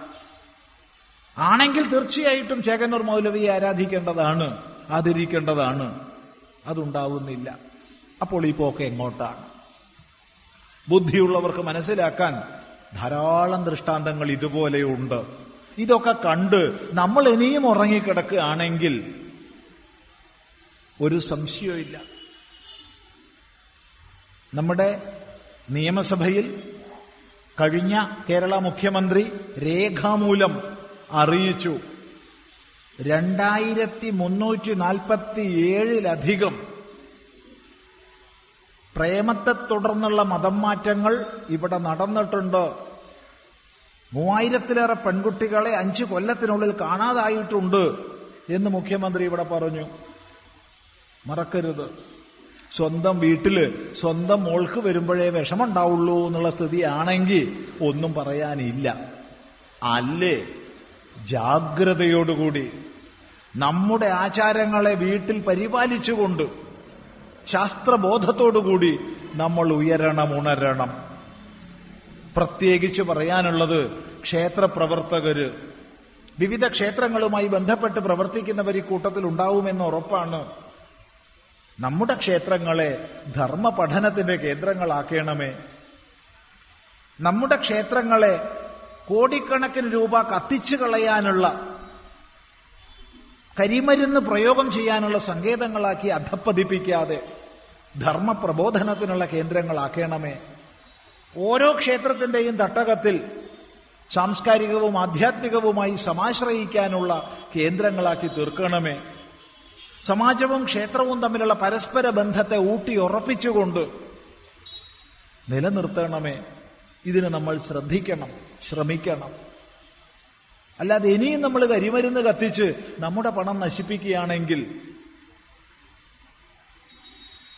ചിന്തിക്കുക ആപത്കരമായ സ്ഥിതിയാണ്. ആപത്കരമായ സ്ഥിതിയാണ്. അതുകൊണ്ട് ലോകം മുഴുവൻ പ്രതീക്ഷാനിർഭരമായ മനസ്സോടുകൂടി നമ്മിലേക്ക് ഉറ്റുനോക്കുന്ന സമയത്ത് ലോകം പ്രതീക്ഷിക്കുന്നത് നൽകുന്ന ആ ഔന്നത്യത്തിലേക്ക് ഭാരതത്തെ ഉയർത്താൻ ഭാരതത്തിന്റെ ഗതിയോടൊത്തൊരുമിച്ച് ഉയരാൻ ഈ കേരളീയ സമൂഹത്തിന് സാധിക്കണം. നമ്മുടെ ഹിന്ദു ധർമ്മത്തെ ആചാര വ്യവസ്ഥയെ ആചാര്യന്മാരെ നിന്ദിക്കുന്നവർക്ക് ഇവിടെ ഭരണനിർവഹണം ചെയ്യാൻ സാധിക്കില്ല എന്ന് പറയാനും ഈ സനാതന ധർമ്മത്തിന്റെ ഉയർച്ചയ്ക്ക് വേണ്ടി പ്രവർത്തിക്കുന്നവർക്ക് മാത്രമേ ഇവിടെ ഭരണാധികാരം ലഭിക്കൂ എന്ന് പറയാനും തക്ക വിധത്തിൽ ഇവിടെ സമൂഹം ഉയർന്നു വരണം. അല്ലാത്ത കാലത്തോളം ഈ പറഞ്ഞ അത്യാചാരങ്ങളൊക്കെ തുടരും. അതുകൊണ്ട് നമ്മുടെ മുമ്പിൽ തീരുമാനിക്കാനുള്ള സമയമുണ്ട്. സന്ദർഭം ആയി കഴിഞ്ഞു. ഇനിയും ഉണരാനും ഉണർത്താനും നമ്മൾ നോക്കുന്നില്ലെങ്കിൽ ആപത്കരമാണെന്ന് മാത്രം പറയട്ടെ. ദീർഘമായി പ്രഭാഷണം നീട്ടിക്കൊണ്ടോന്നില്ല. ഇവിടെ ദീർഘമായ പ്രഭാഷണങ്ങളല്ല ഉദ്ദേശിച്ചത്. അതുകൊണ്ട് ഇത്തരം സദസ്സിൽ ചർച്ച ചെയ്യേണ്ടുന്ന തരത്തിലുള്ള ഏത് പ്രശ്നവും ആർക്കാണെങ്കിലും ചോദിക്കാം. അറിയുന്നതാണെങ്കിൽ പറയും. അത്തരം പ്രശ്നങ്ങളുടെ കടലാസ് എഴുതി വെച്ചതുണ്ടെന്ന് വിചാരിക്കുന്നു. കഴിഞ്ഞ സ്ഥലങ്ങളിലൊക്കെ ഒരുപാട് അട്ടിക്കണക്കിന് കടലാസ് ഉണ്ടായിട്ട് കുറച്ച് വീതം പറഞ്ഞ് ബാക്കി മാറ്റി വെച്ചതാ. അപ്പൊ അവിടെ വാക്ക് കൊടുത്തിട്ടുണ്ട്. സമയം സാവകാശം ഉണ്ടെങ്കിൽ ഇനിയുള്ള വേദികളിൽ ആ ചോദ്യങ്ങൾ ഉന്നയിക്കുമെന്ന്. ഇവിടുത്തെ സംശയങ്ങൾ കിട്ടിയാൽ അത് പറയാം. ഇല്ലെങ്കിൽ അങ്ങനെ ശേഖരിച്ചത് പറയാം. എങ്ങനെ തന്നെയും ഈ വേദിയിൽ മുഴുവനൊന്നും ഉത്തരം പറയാൻ പറ്റില്ല. കൊളത്തൂർ അദ്വൈതാശ്രമത്തിൽ നിന്ന് അദ്വൈതാശ്രമം സത്സംഗം എന്നൊരു മാസിക പ്രസിദ്ധീകരിക്കുന്നുണ്ട്. അതിൽ ആഴത്തിൽ വേദാന്തം പഠിക്കാനും ധർമ്മശാസ്ത്രം പഠിക്കാനുള്ള പങ്ക്തികളുണ്ട്. കുട്ടികൾക്ക് ധർമ്മപ്രബോധനത്തിന് വേണ്ടിയിട്ടുള്ള എങ്ങനെ കുട്ടികളെ പഠിപ്പിക്കണം എന്നുള്ള ആശയം തന്നോളൂ. ഇങ്ങോട്ട് തന്നോളൂ. എങ്ങനെ കുട്ടികളെ പഠിപ്പിക്കണം എന്നുള്ള ആശയം പഠിപ്പിക്കാനുള്ള പങ്ക്തികളുണ്ട്. അതിലുപരി ഇത്തരം പ്രായോഗിക തലത്തിലുള്ള സംശയ നിവാരണങ്ങൾക്കുള്ള പങ്ക്തികളുണ്ട്. സംസ്കൃതം പഠിക്കാനുള്ള പങ്ക്തികളുണ്ട്. താല്പര്യമുള്ളവർക്ക് ഇവിടുന്ന് ചേരാം. ഏതായാലും ആ മാസികയിൽ ഇവിടെ മറുപടി പറയാൻ കഴിയാത്ത അധികം ഉണ്ടെങ്കിൽ തീർച്ചയായിട്ടും അതിൽ അതിന്റെ ഉത്തരങ്ങൾ പ്രസിദ്ധീകരിക്കും എന്നുകൂടി ഈ സന്ദർഭത്തിൽ പറയട്ടെ. ക്ഷേത്ര ദർശനത്തിനെത്തുന്ന പുരുഷന്മാരുടെ വസ്ത്രധാരണാ നിയമം കാലോചിതമായി പരിഷ്കരിക്കേണ്ടതല്ലേ? തീർച്ചയായിട്ടും. പുരുഷന്മാരുടെ അല്ല പുരുഷനായാലും സ്ത്രീ ആയാലും നപുംസകമായാലും മൂന്ന് വിഭാഗത്തിൽപ്പെട്ടവർക്കും ക്ഷേത്ര ദർശനത്തിന് പോകുമ്പോൾ ശുദ്ധി വേണം ക്ഷേത്ര അന്തരീക്ഷ ശുദ്ധി പാലിക്കണം ക്ഷേത്ര മര്യാദകളെ പുലർത്തണം. അതേ സമയത്ത് ദേശകാലങ്ങൾക്കനുസരിച്ചിട്ടുള്ള പരിവർത്തനങ്ങൾ വരുത്തണം. പണ്ട് കാലത്ത് സ്ത്രീ സമൂഹവും പുരുഷ സമൂഹവും ഒന്നും തന്നെ മേൽവസ്ത്രങ്ങൾ ധരിച്ചിരുന്നില്ല. അക്കാലത്ത് അങ്ങനെയായിരുന്നു പോയിക്കൊണ്ടിരുന്നത്. പിന്നെ പിന്നെ സ്ത്രീകൾ മേ മുകളിൽ നേരിയത് പുതയ്ക്കുന്ന സ്ഥിതിയായി. അപ്പൊ അവരെ അങ്ങനെ അനുവദിച്ചു. പിന്നെ സ്ത്രീകൾക്ക് ബ്ലൗസായി. അപ്പൊ അത് അനുവദിച്ചു. പുരുഷന്മാർക്ക് അപ്പോഴും ഷർട്ട് വന്നിരുന്നില്ല. പിന്നെയും കാലം കുറെ കഴിഞ്ഞിട്ടാണ് പുരുഷന്മാർക്ക് ഷർട്ട് വന്നത്. നമ്മുടെയൊക്കെ മുതുമുത്തശ്ശന്മാരോടൊക്കെ ചോദിച്ചാൽ അറിയാം അവരൊന്നും ഷർട്ട് ധരിച്ചിട്ട് ഉണ്ടാവില്ല. നമ്മുടെയൊക്കെ മുത്തശ്ശനായപ്പോഴത്തേക്ക് വല്ല കല്യാണത്തിന് പോകുമ്പോഴോ വല്ല കോടതി വ്യവഹാരത്തിന് പോകുമ്പോഴൊക്കെയാ ഷർട്ട് എടുത്തിട്ടിട്ടുണ്ടാവുക. അതെ. നമ്മുടെയൊക്കെ അച്ഛൻ ഒക്കെ ആവുമ്പോഴത്തേക്ക് ഷർട്ട് വ്യാപകമായി. ഇന്നിപ്പോ കുട്ടികൾ ജനിച്ചു വരുന്നത് തന്നെ ഷർട്ട് ഇട്ടിട്ടാ. അതുകൊണ്ട് തന്നെ വൈറ്റമിൻ ഡി ഡെഫിഷ്യൻസി വളരെയധികം നമ്മുടെ മക്കൾക്കുള്ള. മക്കളുടെ ഇടയ്ക്ക്. അതെ.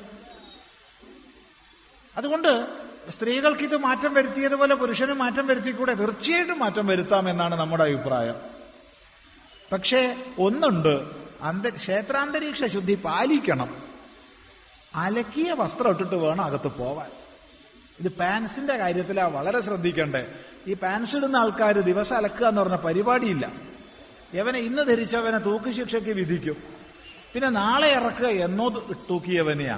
അപ്പൊ എത്ര പാൻസിന്റെ എണ്ണം കൂടുതലുണ്ടോ അത്രയും തൂങ്ങിക്കിടക്കാനുള്ള യോഗം അവന് കൂടുതലാ. അതുകൊണ്ട് ദിവസവും അലക്കിയിട്ടുള്ള വസ്ത്രം അത് പാൻസ് ആയാലും കൊള്ള ഷർട്ടായാലും കൊള്ള എന്തായാലും കൊള്ള ക്ഷേത്ര ദർശനത്തിന് ഉപയോഗിക്കാം എന്നാണ് വ്യക്തിപരമായി നമ്മുടെ അഭിപ്രായം. അതെ ഇവിടെ ചിലർ പറയും അത് പറ്റില്ല ഈ ദൈവത്തിന്റെ ചൈതന്യം ഉള്ളിലേക്ക് തുളഞ്ഞു കയറുന്നത് തടയൂത്രേ ഷർട്ട് ഓ ഒരു കോട്ടൺ തുണി കൊണ്ട് തടയപ്പെടുന്ന ചൈതന്യ ദൈവത്തിനുള്ള. അങ്ങനെയാണെങ്കിൽ സ്ത്രീകൾക്ക് ഈ ചൈതന്യമൊന്നും കിട്ടണ്ടേ? വിഡ്ഢിത്തം പറയാന്നല്ലാണ്ട് എന്താ? മഹാവിഡ്ഢിത്തം. പക്ഷെ അതുകൊണ്ട് പറയാനുള്ളത് ശുദ്ധമായ വസ്ത്രമായിരിക്കണം. അല്ലാതെ ഇന്നത്തെ കാലത്ത് ക്ഷേത്രം പണ്ടത്തെ ക്ഷേത്രം വെച്ചാൽ പ്രശ്നമില്ല. ഇന്നതല്ല ഇന്ന് തിരക്കാണ്. എല്ലാ ക്ഷേത്രങ്ങളിലും തിരക്കാ. നടയടച്ച് പൂജ ചെയ്യുന്ന സമയത്തൊക്കെ തിക്കി തിരക്കി നിൽക്കുന്നവർ മുഴുവൻ വിയർത്തൊലിച്ച് ഈ മറ്റേയാളുടെ വിയർപ്പ് മുഴുവൻ ഇയാളുടെ ദേഹത്താവണം. എന്തൊരു വൃത്തികെട്ട അന്തരീക്ഷ ക്ഷേത്രങ്ങൾക്കുള്ളിൽ അതുകൊണ്ട് ഇതിൽ കാലോചിതമായ മാറ്റം വരുത്തിയേ മതിയാവൂ എന്നാണ് നമ്മുടെ വ്യക്തിപരമായ അഭിപ്രായം. വ്യക്തിപരമായ അഭിപ്രായം. ഇത് ക്ഷേത്രക്കാർ സ്വീകരിച്ചില്ലെങ്കിൽ നമ്മൾ ഉത്തരവാദിയല്ല. അതുകൊണ്ടാണ്. ഹിന്ദു സമാജത്തിന് അഭയ കേന്ദ്രങ്ങളാകേണ്ട ക്ഷേത്ര സംവിധാനം എന്തൊക്കെ കാര്യങ്ങളിൽ ശ്രദ്ധിക്കേണ്ടതുണ്ട്? ഭഗവാൻ യാതൊരു വല്ലാത്ത ചോദ്യമാണത്. എന്തൊക്കെ കാര്യത്തിൽ ഒരുപാട് കാര്യങ്ങളുണ്ട്. ഏതായാലും ഒന്ന് മാത്രം പറയാം. ക്ഷേത്രത്തിന്റെയും സമാജത്തിന്റെയും പരസ്പര പൂരകമായ ഉയർച്ച ഉറപ്പുവരുത്തണം. ഓരോ ക്ഷേത്രത്തിന്റെയും തട്ടകത്തിൽ ആ ക്ഷേത്രവുമായി ബന്ധപ്പെടുന്ന സമൂഹത്തിലെങ്കിലുള്ള കഷ്ടപ്പാടുകൾ ദുഃഖങ്ങൾ ദുരിതങ്ങൾ രോഗക്ലേശങ്ങൾ നിത്യം ചികിത്സ ആവശ്യമുള്ള സ്ഥിതിഗതികൾ ദാരിദ്ര്യം ഇതൊക്കെ ഒന്ന് മനസ്സിലാക്കാൻ ക്ഷേത്രപ്രവർത്തകർക്ക് സാധിക്കണം. എന്നിട്ട് ഒരു സാന്ത്വന സ്പർശം ഒരു സ്നേഹത്തിന്റെ പങ്കുവെക്കൽ ആ ക്ഷേത്രം നടത്തണം. അങ്ങനെ സമാജത്തിന്റെയും ക്ഷേത്രത്തിന്റെയും ഏകതയെ ഊട്ടിയുറപ്പിക്കണം. അല്ലാതെ കരിമരുന്ന് കത്തിച്ച് പണം തീർക്കരുത്. ഒരു ക്ഷേത്രം സാംസ്കാരികമായ കേന്ദ്രമായി വളർത്തണമെങ്കിൽ അവിടെ ഉത്സവങ്ങളോടനുബന്ധിച്ചുള്ള ആഭാസങ്ങൾ നിർത്തണം. നിർത്തിയേ മതിയാവും. മെഗാ ബ്രേക്ക് ഡാൻസുകൾ മെഗാ മിമിക്സ് പരേഡുകൾ. മിമിക്സ് പരേഡൊന്നും വേണ്ടാന്ന് ചിദാനന്ദപുരി സ്വാമി പറയില്ല. മിമിക്രിയൊക്കെ ഇഷ്ടമുള്ള ആൾ തന്നെയാണ് നമ്മൾ പക്ഷേ ഓരോന്നിനും അതിന്റെ വേദിയുണ്ട്.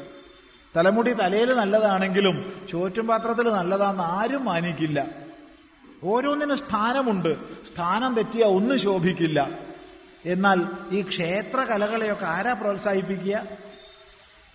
എന്തെല്ലാം ക്ഷേത്ര കലകളുണ്ട് അവയെ പ്രോത്സാഹിപ്പിക്കേണ്ടത് ക്ഷേത്രങ്ങളല്ലേ?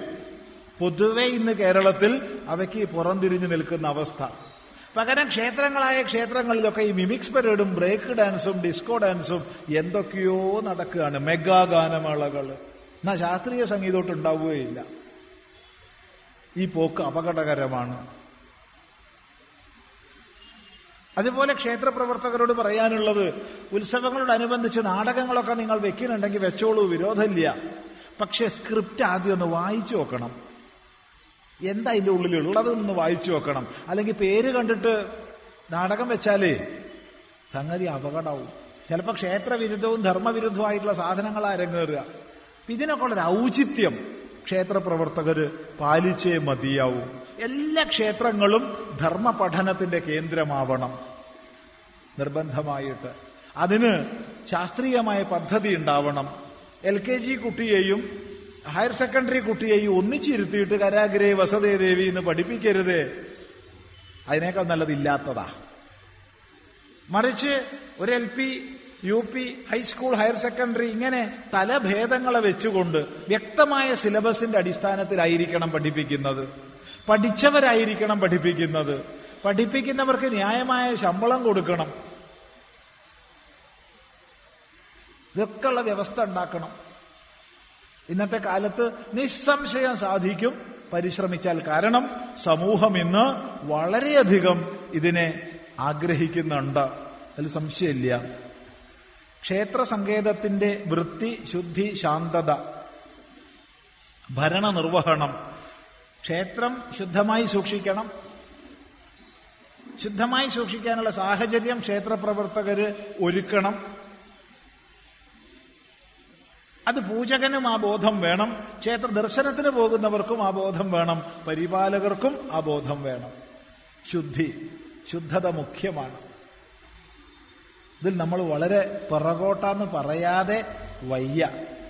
ഓരോ ശ്രീകോവിലിന്റെ ഉള്ളിലേക്കും മനുഷ്യന്മാർ കയറി പോവാത്തത് ഭാഗ്യം എന്ന് പറയണം. അത്ര എണ്ണയും പറ്റി പിടിച്ച് നാറി ഇരിക്കുന്ന അവസ്ഥയായിരിക്കും പല ശ്രീകോവിലുകളുടെ ഉള്ളിൽ പത്ത് കൊല്ലം മുമ്പുള്ള എണ്ണ ഉണ്ടാവുമല്ലോ പൂപ്പ് പിടിച്ച്.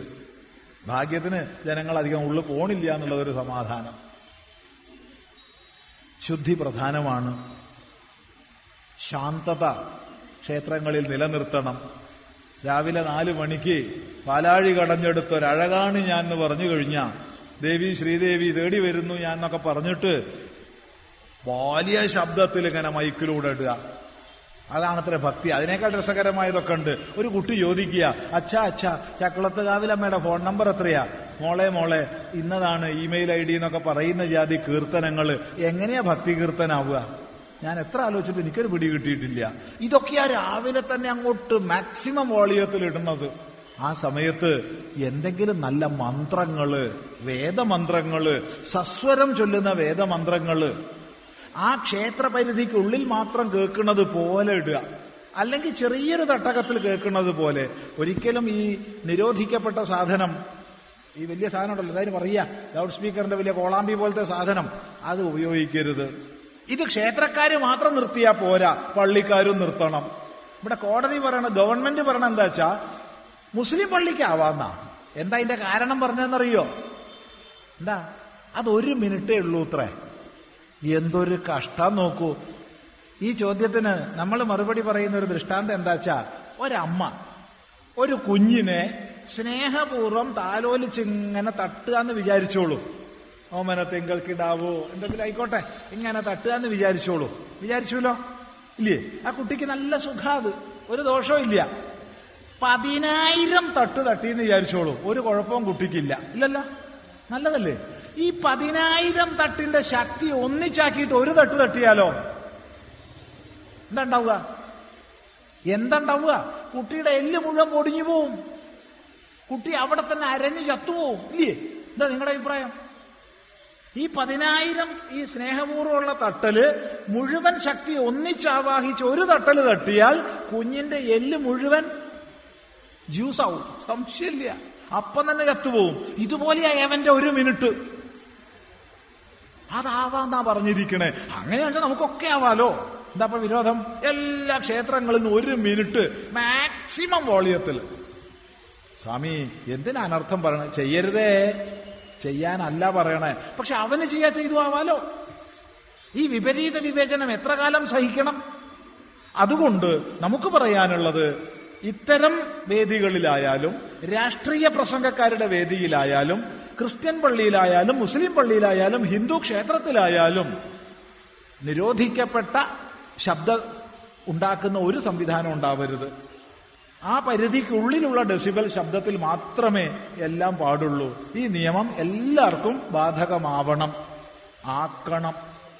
ഇല്ലെങ്കിൽ ഒരു വിഭാഗത്തിന് ഇളവ് അനുവദിക്കാൻ പറ്റില്ല. ഒരു കാരണവശാലും പറ്റില്ല. പക്ഷേ ഇതിങ്ങനെ ഗവൺമെന്റ് ഉത്തരവിറക്കിയിട്ട് ഇവിടെ ആർക്കും ഒരു പ്രശ്നവുമില്ല. എന്ത് എന്തിനു ജീവിക്കുന്നുണ്ടോ നമ്മളൊക്കെ? അല്ല ചത്തുപോയോ എന്നൊന്ന് നോക്കുക. എന്തിനാ ഇങ്ങനെ ജീവനില്ലാണ്ട് ജീവിക്കുന്നേ? പേടിയോ? എന്താ പറ്റി കൂടിയോ നമുക്ക്? അല്ല നട്ടൽ മുഴുവൻ പോയോ? എന്ത് സംഭവിച്ചു? ഒരു പ്രതികരണം ആർക്കും ഇല്ല? ചിന്തിക്കുക. പൂജാരിയുടെ അറിവ്. പൂജാരി പൂജാരി ആവരുത് എന്നുള്ള അറിവെങ്കിലും ഉണ്ടാവണം.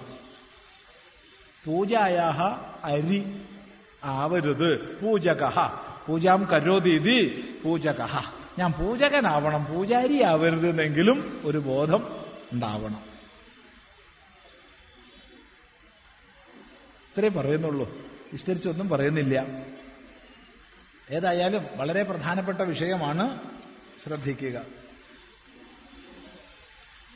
ഹിന്ദു കുടുംബങ്ങളിലെ പ്രശ്നങ്ങളെ നേരിടാൻ ക്രിസ്ത്യൻ മതങ്ങൾക്ക് സംവിധാനം പോലെ തുടങ്ങിയാൽ കുടുംബങ്ങളിൽ ഉണ്ടാകുന്ന പ്രശ്നങ്ങൾ കൂടാതെ മതപരിവർത്തനം ഉൾപ്പെടെ നേരിടാൻ സാധിക്കില്ലേ? തീർച്ചയായിട്ടും. വളരെ പ്രധാനമാണ്. വിവാഹത്തിന് മുമ്പ് എന്തിനാണ് കുടുംബജീവിതം എങ്ങനെയാണ് കുടുംബജീവിതം എന്നുള്ള വ്യക്തമായ കാഴ്ചപ്പാട് വിവാഹിതരാകാൻ പോകുന്ന ആൺകുട്ടിക്കും പെൺകുട്ടിക്കും ലഭിക്കണം. മുമ്പ് കാലത്ത് ഇതിനൊരു ഔപചാരിക സംവിധാനത്തിന്റെ ആവശ്യം ഉണ്ടായിരുന്നില്ല. എന്തുകൊണ്ടെന്നാൽ കൂട്ടുകുടുംബ വ്യവസ്ഥയിൽ സ്വാഭാവികമായി അത്തരം അറിവുകൾ കൈമാറ്റപ്പെടുമായിരുന്നു. എന്നാൽ ഇന്നത്തെ സ്ഥിതി അതല്ല. അതുകൊണ്ട് ഇന്നത്തെ സാഹചര്യത്തിൽ ഓരോ ക്ഷേത്രത്തോട് ചേർന്നും ഓരോ ക്ഷേത്രത്തോട് ചേർന്നും ചുരുങ്ങിയത് ഗ്രാമക്ഷേത്രത്തോട് ചേർന്നെങ്കിലും ഇത്തരം കൗൺസലിംഗ് സെന്റേഴ്സ് ഉണ്ടായിരിക്കണം. അവിടെ മനഃശാസ്ത്രവും ധർമ്മബോധവും ഒക്കെ ഉൾക്കൊണ്ടിട്ടുള്ള വ്യക്തികൾ ആഴ്ചയിൽ ഒരു ദിവസമെങ്കിലും വന്ന് ഉപദേശങ്ങൾ നൽകുന്ന സംവിധാനങ്ങൾ ഉണ്ടാവണം. ഇത് കാലത്തിന്റെ അനിവാര്യതയാണ്. ഇതുണ്ടാക്കാൻ കഴിഞ്ഞില്ലേ?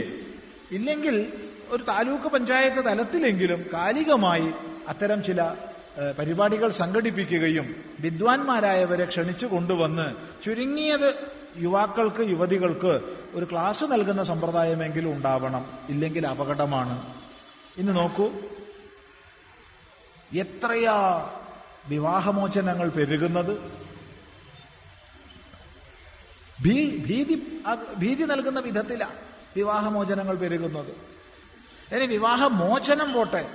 ഓരോ കുടുംബത്തിന്റെയും അന്തരീക്ഷം എന്താ? കുട്ടികൾക്ക് വേണ്ടത് നൽകി വളർത്താൻ നമുക്ക് സാധിക്കുന്നുണ്ടോ?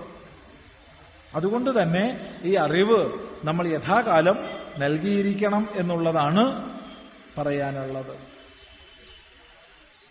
ഹിന്ദുധർമ്മത്തിന് ച്യുതി സംഭവിക്കുമോ? ഏത് ധർമ്മവ്യവസ്ഥയ്ക്കും ച്യുതി സംഭവിക്കും. അതത് കാലഘട്ടത്തിൽ സംഭവിക്കുന്ന ച്യുതിയെ യഥാസമയം മനസ്സിലാക്കി പരിഹാരക്രിയ ചെയ്യുന്നിടത്താണ് ധർമ്മത്തിന്റെ നിലനിൽപ്പുണ്ടാവുക. ആ ച്യുതി സംഭവിക്കും ഉറപ്പ്.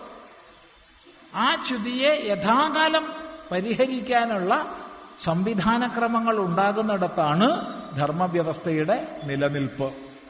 വാസ്തവത്തിൽ അതിനായിക്കൊണ്ടാണ് നമ്മൾ ആധ്യാത്മിക പ്രഭാഷണങ്ങൾക്കും ധർമ്മപ്രബോധനങ്ങൾക്കും ഒക്കെ പ്രാധാന്യം കൊടുക്കേണ്ടത്. അതുകൊണ്ട് എല്ലാ ക്ഷേത്രങ്ങളിലും എല്ലാ ചടങ്ങുകളോട് ബന്ധപ്പെട്ടും നമ്മുടെ ധാർമ്മിക ആധ്യാത്മിക ചർച്ചകളെ വളർത്തുന്നതിന് ക്ഷേത്രപ്രവർത്തകർ ശ്രദ്ധിക്കണം. ഇന്ന് പലപ്പോഴും കാണുന്നത് പ്രത്യേകിച്ച് ഉത്സവങ്ങളോട് ബന്ധപ്പെട്ട് ക്ഷണിച്ചാൽ നമ്മൾ പോവാറേ ഇല്ല. വരില്ല തന്നെ പറയും. കാരണം എന്താ വെച്ചാൽ ഒന്നുകിൽ മറ്റവന് ടൈം ഒപ്പിക്കാനുള്ള സാധനമായിരിക്കും ഇവിടെ പ്രഭാഷകൻ. നാടകമുണ്ട്. അതിന് രംഗമൊക്കെ ഒരുക്കണം. അതുവരെ ടൈം ഒപ്പിക്കണ്ടേ? അതിന് കിടക്കട്ടെ ഒരു സ്വാമിയാരുടെ ഒരു പ്രസംഗം. അതെ. അതിന് ചിദാനന്ദപുര സ്വാമിക്ക് വലിയ പണക്കൊതിയാണ് നിങ്ങളാരും വിചാരിക്കേണ്ട. വിചാരിച്ചാൽ അവിടെ ഒരു പ്രശ്നവും പക്ഷെ പറയാതെ നിവൃത്തിയില്ല. നാടകത്തിന് ലക്ഷം കൊടുക്കാൻ ഒരു മടിയും സംഘാടകനില്ല. ഈ വന്ന സ്വാമിയാർക്ക് വല്ല വണ്ടിക്ക് കൂലിയുണ്ടോ എന്ന് ചോദിക്കാൻ പോലും അവന് സമയമില്ല. അവന് പ്രശ്നമല്ല.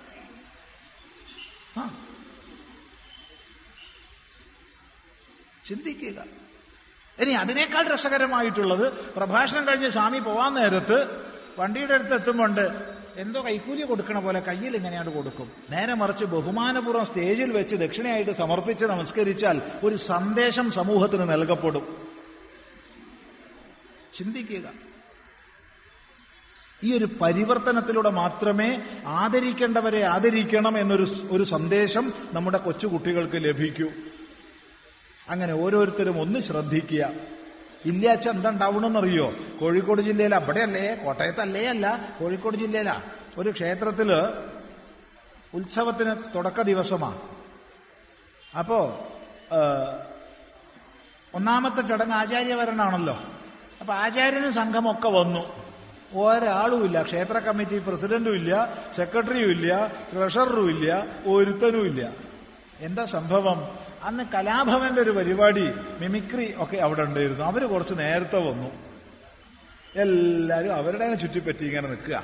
അവസാനം ആചാര്യൻ അകത്തു പോയി ആരെയും കാണുന്നില്ല. ആചാര്യൻ സ്വയം പരിപാടികളൊക്കെ അങ്ങ് തുടങ്ങി.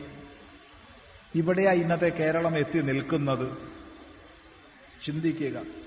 അതുകൊണ്ട് എന്ത് വേണം എന്ത് വേണ്ട എന്നുള്ളതിനെക്കുറിച്ച് വ്യക്തമായ കാഴ്ചപ്പാടോടുകൂടി വേണം നമ്മൾ നീങ്ങേണ്ടത്. അല്ലെങ്കിൽ ച്യുതി സംഭവിച്ചുകൊണ്ടേയിരിക്കും. പൂജ്യ പൂജക വ്യതിക്രമം ഒരിക്കലും ഉണ്ടാവരുത്. ശ്രദ്ധിക്കുക. ഇതര മതസംഹിതകളിൽ നിന്ന് ഹിന്ദുധർമ്മം ശ്രേഷ്ഠമാകുന്നത് എങ്ങനെയാണ്? ഷോ ഇതൊരു വല്ലാത്ത ചോദ്യം. പണ്ട് ഒരു സുഭാഷിതം പഠിച്ചത് ഓർമ്മ വരികയാണ് സ്വർണം പറയുന്നതാ. നിങ്ങൾ എന്നെ ഉരുക്കിക്കോളൂ ചൂടാക്കിക്കോളൂ അടിച്ചോളൂ ഇടിച്ചോളൂ പരത്തിക്കോളൂ നീട്ടിക്കോളൂ അതൊക്കെ ഞാൻ സഹിക്കും. പക്ഷേ തുലാസിന്റെ ഒരു തട്ടിൽ കുന്നിക്കുരു ഇട്ടിട്ട് മറ്റേ തട്ടിൽ എന്നെ തൂക്കണത് എനിക്ക് സഹിക്കാൻ പറ്റില്ല.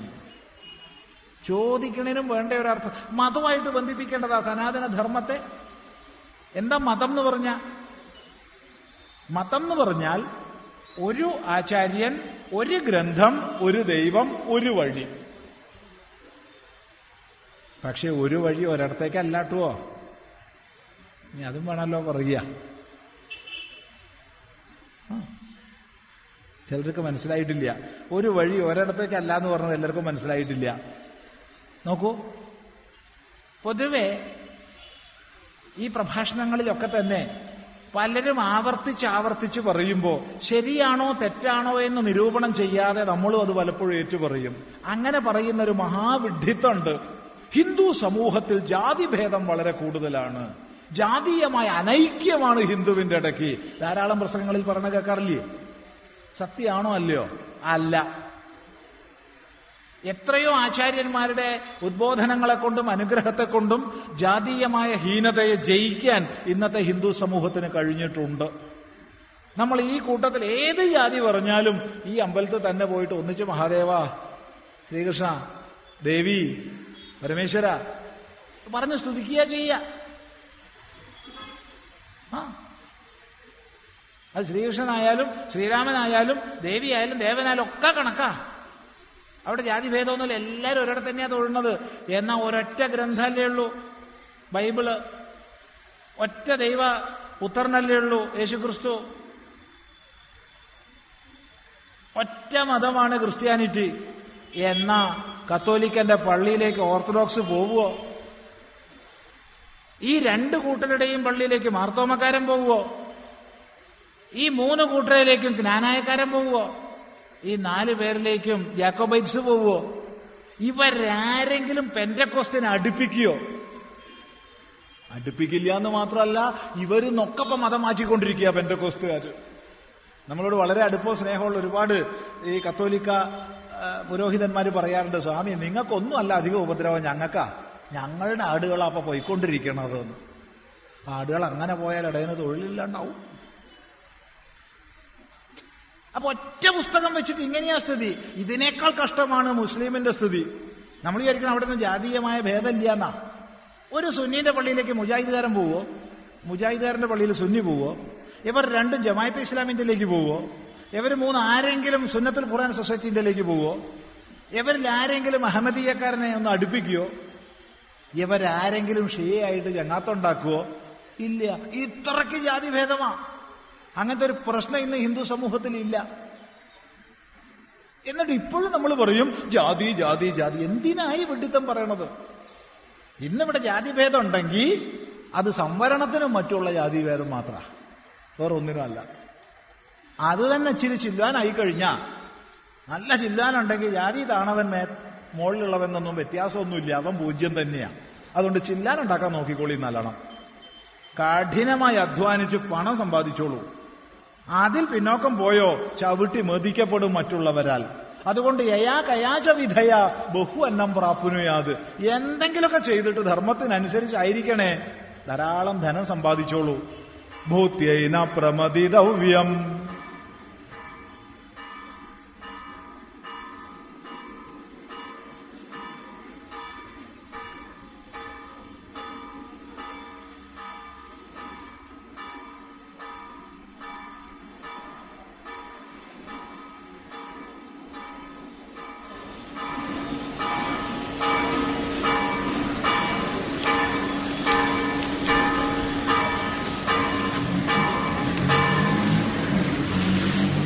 വേദം നമ്മളോട് നിർദ്ദേശിച്ച വാക്യമാണ് ഭൂത്യൈ ന പ്രമതിതവ്യം ഐശ്വര്യത്തിനായിക്കൊണ്ട് എന്ത് ചെയ്യണോ അതിൽ നിന്ന് മടിച്ച് പിന്മാറാൻ പാടില്ല. എന്താ ഐശ്വര്യത്തിനായി കൊണ്ട് വേണ്ടത്? നമ്മൾ എളുപ്പ വഴി കണ്ടുപിടിച്ചു. ഞങ്ങൾ ഇങ്ങനെ പല സ്ഥലത്തും സഞ്ചരിക്കുന്ന ആൾക്കാരല്ലേ? ഇങ്ങനെ തെണ്ടി നടക്കുക. അപ്പൊ എവിടെയെങ്കിലൊക്കെ ചെന്നാൽ ഓരോ വീട്ടിലേക്ക് വിളിക്കും. സ്വാമിയോ ചായ കുടിച്ചിട്ട് പോവാം. ശരി സന്തോഷം. പോവും അപ്പോഴൊക്കെ ഈ വീടിന്റെ ഉമ്മർത്ത് വാതിലിന്റെ മുകളിൽ തന്നെ കാണും. ഗുരുവായൂരപ്പൻ ഈ വീടിന്റെ ഐശ്വര്യം. ശബരിമല ധർമ്മശാസ്താവ് ഈ വീടിന്റെ ഐശ്വര്യം. ചോറ്റാനിക്കര ദമ്മ ഈ വീടിന്റെ ഐശ്വര്യം. കാടാമ്പുഴ ദേവി വീടിന്റെ ഐശ്വര്യം. ചട്ടമ്പി സ്വാമി തിരുവടികൾ ഈ വീടിന്റെ ഐശ്വര്യം. യേശുദേവൻ ഈ വീടിന്റെ ഐശ്വര്യം. ശ്രീനാരായണ ഗുരുദേവൻ ഈ വീടിന്റെ ഐശ്വര്യം. ഒക്കെ കണ്ടിട്ടുണ്ട് എഴുതി വെച്ചത്. പക്ഷെ വീട്ടിന്റെ ഉള്ളിക്ക് പോയാൽ ഇത് മാത്രം ഉണ്ടാവില്ല. ഏത്? ഐശ്വര്യം. ഭർത്താവ് മേപ്പെട്ട് ഭാര്യ ഗൾപ്പെട്ട് ഒരുത്തൻ തെക്കോട്ട് ഒരുത്തൻ വടക്കോട്ട്. ഇതാ സ്ഥിതി. ഇങ്ങനെ വല്ലതും എഴുതി വെച്ച ഐശ്വര്യം ഉണ്ടാവുന്ന ഇവരാരെങ്കിലും പറഞ്ഞിട്ടുണ്ടോ? ഐശ്വര്യം ഉണ്ടാവണമെങ്കിൽ കഠിനമായി അധ്വാനിക്കണം. വേറെ ഒരു എളുപ്പ വഴിയില്ല. കഠിനമായി അധ്വാനിക്കുക. ഏത് മേഖലയിലാണോ നമ്മൾ തൊഴിൽ ചെയ്യുന്നത് ആ തൊഴിൽ കുശലതയോടുകൂടി ചെയ്യുക. അത് മാത്രമേ ഐശ്വര്യം ഉണ്ടാവാനുള്ള വഴിയുള്ളൂ. സൽക്കർമ്മങ്ങൾ ചെയ്യുക. ദുഷ്കർമ്മങ്ങൾ ഒഴിവാക്കുക. എളുപ്പ വഴിയൊന്നുമില്ല അങ്ങനെ ഐശ്വര്യമുള്ള സമൂഹമായി നമ്മുടെ സമൂഹം തീരണം.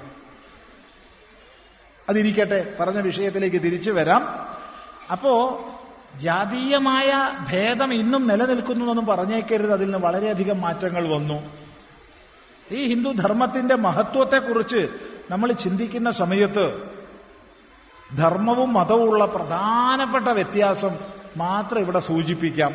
വിസ്തരിച്ച് പറയണമെങ്കിൽ മണിക്കൂറുകൾ വേണ്ടുന്ന ഒരു വിഷയമാണ്. ധർമ്മവും മതമുള്ള വ്യത്യാസം എന്താണ്? ഏറ്റവും ലളിതമായ ഭാഷയിൽ പറഞ്ഞാൽ കാടും തോട്ടവും തമ്മിലുള്ള വ്യത്യാസമാണ്. എന്താ ഈ കാടും തോട്ടവും തമ്മിലുള്ള വ്യത്യാസം? നോക്കൂ. വനം കാട്. പലവിധ സസ്യവൈവിധ്യങ്ങൾ ജൈവ വൈവിധ്യങ്ങൾ ഒന്നിച്ച് സ്നേഹപൂർവം സഹവസിക്കുന്ന സ്വാഭാവിക ജീവാവാസ വ്യവസ്ഥയാണ് വനം അല്ലെങ്കിൽ കാട് അല്ലേ? സുഖ. നല്ല തണുപ്പ. അവിടെ എന്തൊക്കെ തരം വൃക്ഷങ്ങൾ എന്തൊക്കെ തരം വള്ളിപ്പടർപ്പുകൾ എന്തൊക്കെ തരം സസ്യജാലങ്ങൾ ഒന്നിച്ച് സഹവസിക്കുക. എന്നാൽ അവിടെയുള്ള ജൈവ വൈവിധ്യങ്ങളെ മുഴുവൻ മുറിച്ചു മാറ്റി വേരോടുകൂടെ പിഴുതെടുത്ത് എർത്തുമൂവർ വെച്ച് ലെവൽ ചെയ്ത് കൃത്യം അകലം മാർക്ക് ചെയ്ത് കുഴിയെടുത്ത് അതിൽ വൃക്ഷത്തൈ നട്ടുപിടിപ്പിച്ചാൽ അത് കാടാവുമോ ഒരിക്കലും ആവില്ല. അത് വനമല്ല. ഇത് പറയുമ്പോൾ ഓർമ്മ വരുന്നത് ഒരു ആറ് വർഷങ്ങൾക്ക് മുമ്പ് പത്രങ്ങളിൽ വന്നൊരു വാർത്തയാണ്.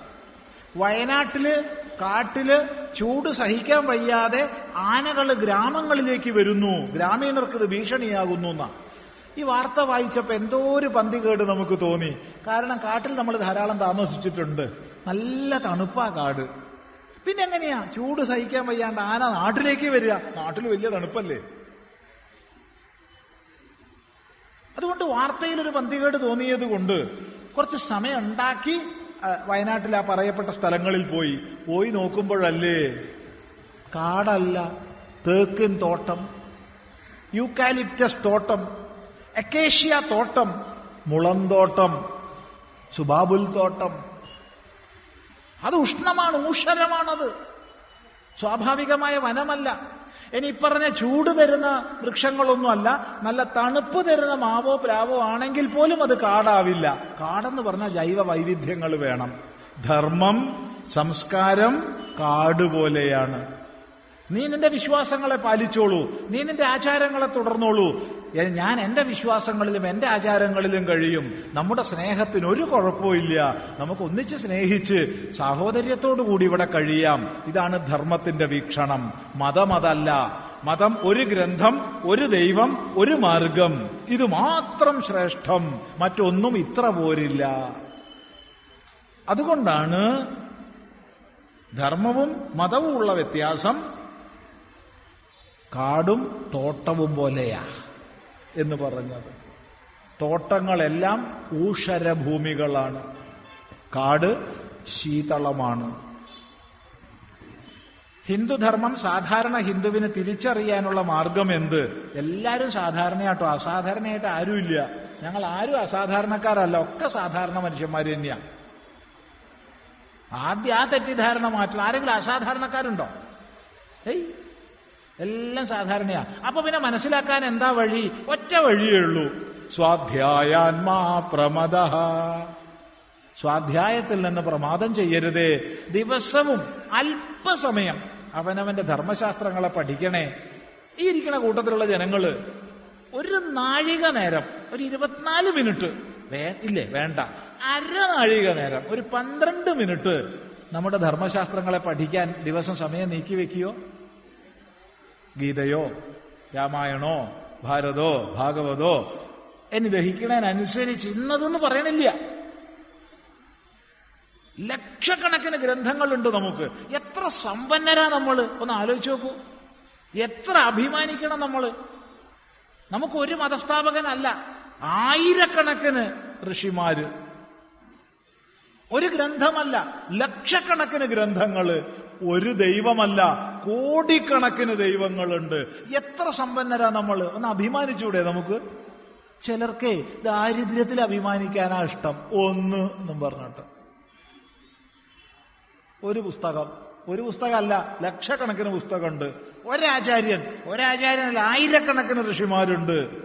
കോടിക്കണക്കിന് ദൈവങ്ങളുണ്ട്. അഭിമാനിക്കുക. ഒരു ദൈവമുള്ളൂ ചില സ്ഥിതി. ഒന്ന് ആലോചിച്ച് നോക്കൂ. ഇവിടെ ഒരു അനർത്ഥവും വരാതിരിക്കട്ടെ. എന്നാലും എന്തെങ്കിലും നല്ല എന്ന് വിചാരിച്ചോളൂ. അപ്പൊ നമ്മൾ എല്ലാരും കൂടി കണ്ട് പ്രാർത്ഥിക്കും. ഒരാളാന്ന് വെച്ചാൽ ആരെ രക്ഷിക്കുക?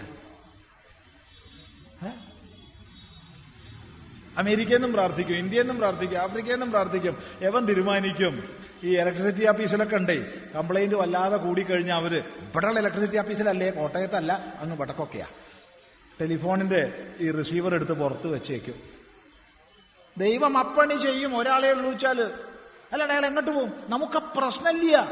കോടിക്കണക്കിന് ദൈവങ്ങളല്ലേ. അവർ വേഗം തന്നെ നീ അങ്ങോട്ട് പോയിക്കോ നീ ഇങ്ങോട്ട് പോയിക്കോ ഞാൻ അങ്ങോട്ട് പോയിക്കോ. ഉടനെ എല്ലാവർക്കും രക്ഷ കിട്ടും. ആ മറ്റേ വെച്ചാൽ എന്താ ഉള്ളത്? ചിന്തിച്ചു വെക്കും അതുകൊണ്ട് ഈ സമ്പന്നതയിൽ അഭിമാനിക്കണം. പറഞ്ഞു വന്നത് ലക്ഷക്കണക്കിന് ഗ്രന്ഥങ്ങളുണ്ട്. അതിലേതെങ്കിലും ഒന്ന് ദിവസവും പാരായണത്തിന് വെക്കുക. സമയമില്ല എന്ന് പറഞ്ഞേക്കരുത്. സമയമുണ്ട്. ആരെങ്കിലും ഈ കൂട്ടത്തിൽ സമയമില്ല എന്ന് പറയുന്നുണ്ടെങ്കിൽ ഒറ്റ ചോദ്യം ചോദിക്കട്ടെ. ഒടുക്കം കൂട്ടിക്കൊണ്ടുപോകാൻ ഒരാൾ വരില്ലേ? ആ പോത്തിന്റെ പുറത്താണ് അത്ര വരിക കേട്ടോ. എനിക്കറിയില്ലേ. ഇനി പോത്തനി കേരളത്തിൽ വരില്ലേ എന്നറിയില്ല പേടിച്ചിട്ട്. അറിയില്ല. എന്തായാലും അങ്ങനെ വരുന്ന സമയത്ത് എനിക്ക് സമയമില്ല.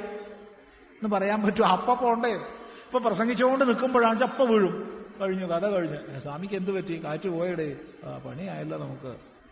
ഇത്രയേ ഉള്ളൂ നമ്മുടെ സ്ഥിതി. അപ്പൊ ഇപ്പൊ സമയമില്ല എന്ന് പറഞ്ഞത് വല്ല അർത്ഥമുണ്ടോ? എല്ലാവരും സമയം ഉണ്ടാക്കുക. അതിലുപരി അതിലടങ്ങിയ ആശയങ്ങളെ നമ്മൾ അടുത്ത തലമുറയ്ക്ക് പകർന്നു നൽകുക. നിർബന്ധമായി ഇത് ചെയ്യണം. ഇതാണ് അവശ്യ കർത്തവ്യങ്ങളായ പഞ്ചമഹായജ്ഞങ്ങളിൽ പ്രഥമമായി മാനിക്കേണ്ടുന്ന ബ്രഹ്മയജ്ഞം എന്നുകൂടി ഓർമ്മിക്കുക. പലവിധ ഹിന്ദു ആചാരങ്ങൾക്കും പലപ്പോഴും വിവിധ ആചാര്യന്മാർ നൽകുന്ന വിശദീകരണങ്ങൾ പരസ്പര വിരുദ്ധങ്ങളാവാറുള്ളതിൽ ഏത് സ്വീകരിക്കണമെന്നുള്ളത് പ്രശ്നമാവാറുണ്ട്. എന്താണ് ഇതിന് പരിഹാരം? ഇതൊരു പ്രശ്നം തന്നെയാണ്. കാരണം പഠിച്ച് ശരിക്ക് സമ്പ്രദായ ശുദ്ധിയോടുകൂടി പഠിച്ചാൽ ഒരിക്കലും സമൂഹത്തിൽ ഒരു വിഭ്രമം ഉണ്ടാക്കുന്ന രീതിയിൽ ആരും പ്രസംഗിക്കില്ല. ശരിക്ക് സമ്പ്രദായ ശുദ്ധിയോടുകൂടി പഠിക്കാത്തവര് പലപ്പോഴും വിരുദ്ധമായിട്ട് പ്രശ്നങ്ങൾ ഉണ്ടാക്കും. അതിനിപ്പോ എന്താ പരിഹാരം എന്ന് ചോദിച്ചപ്പോ എന്താ പറയാ?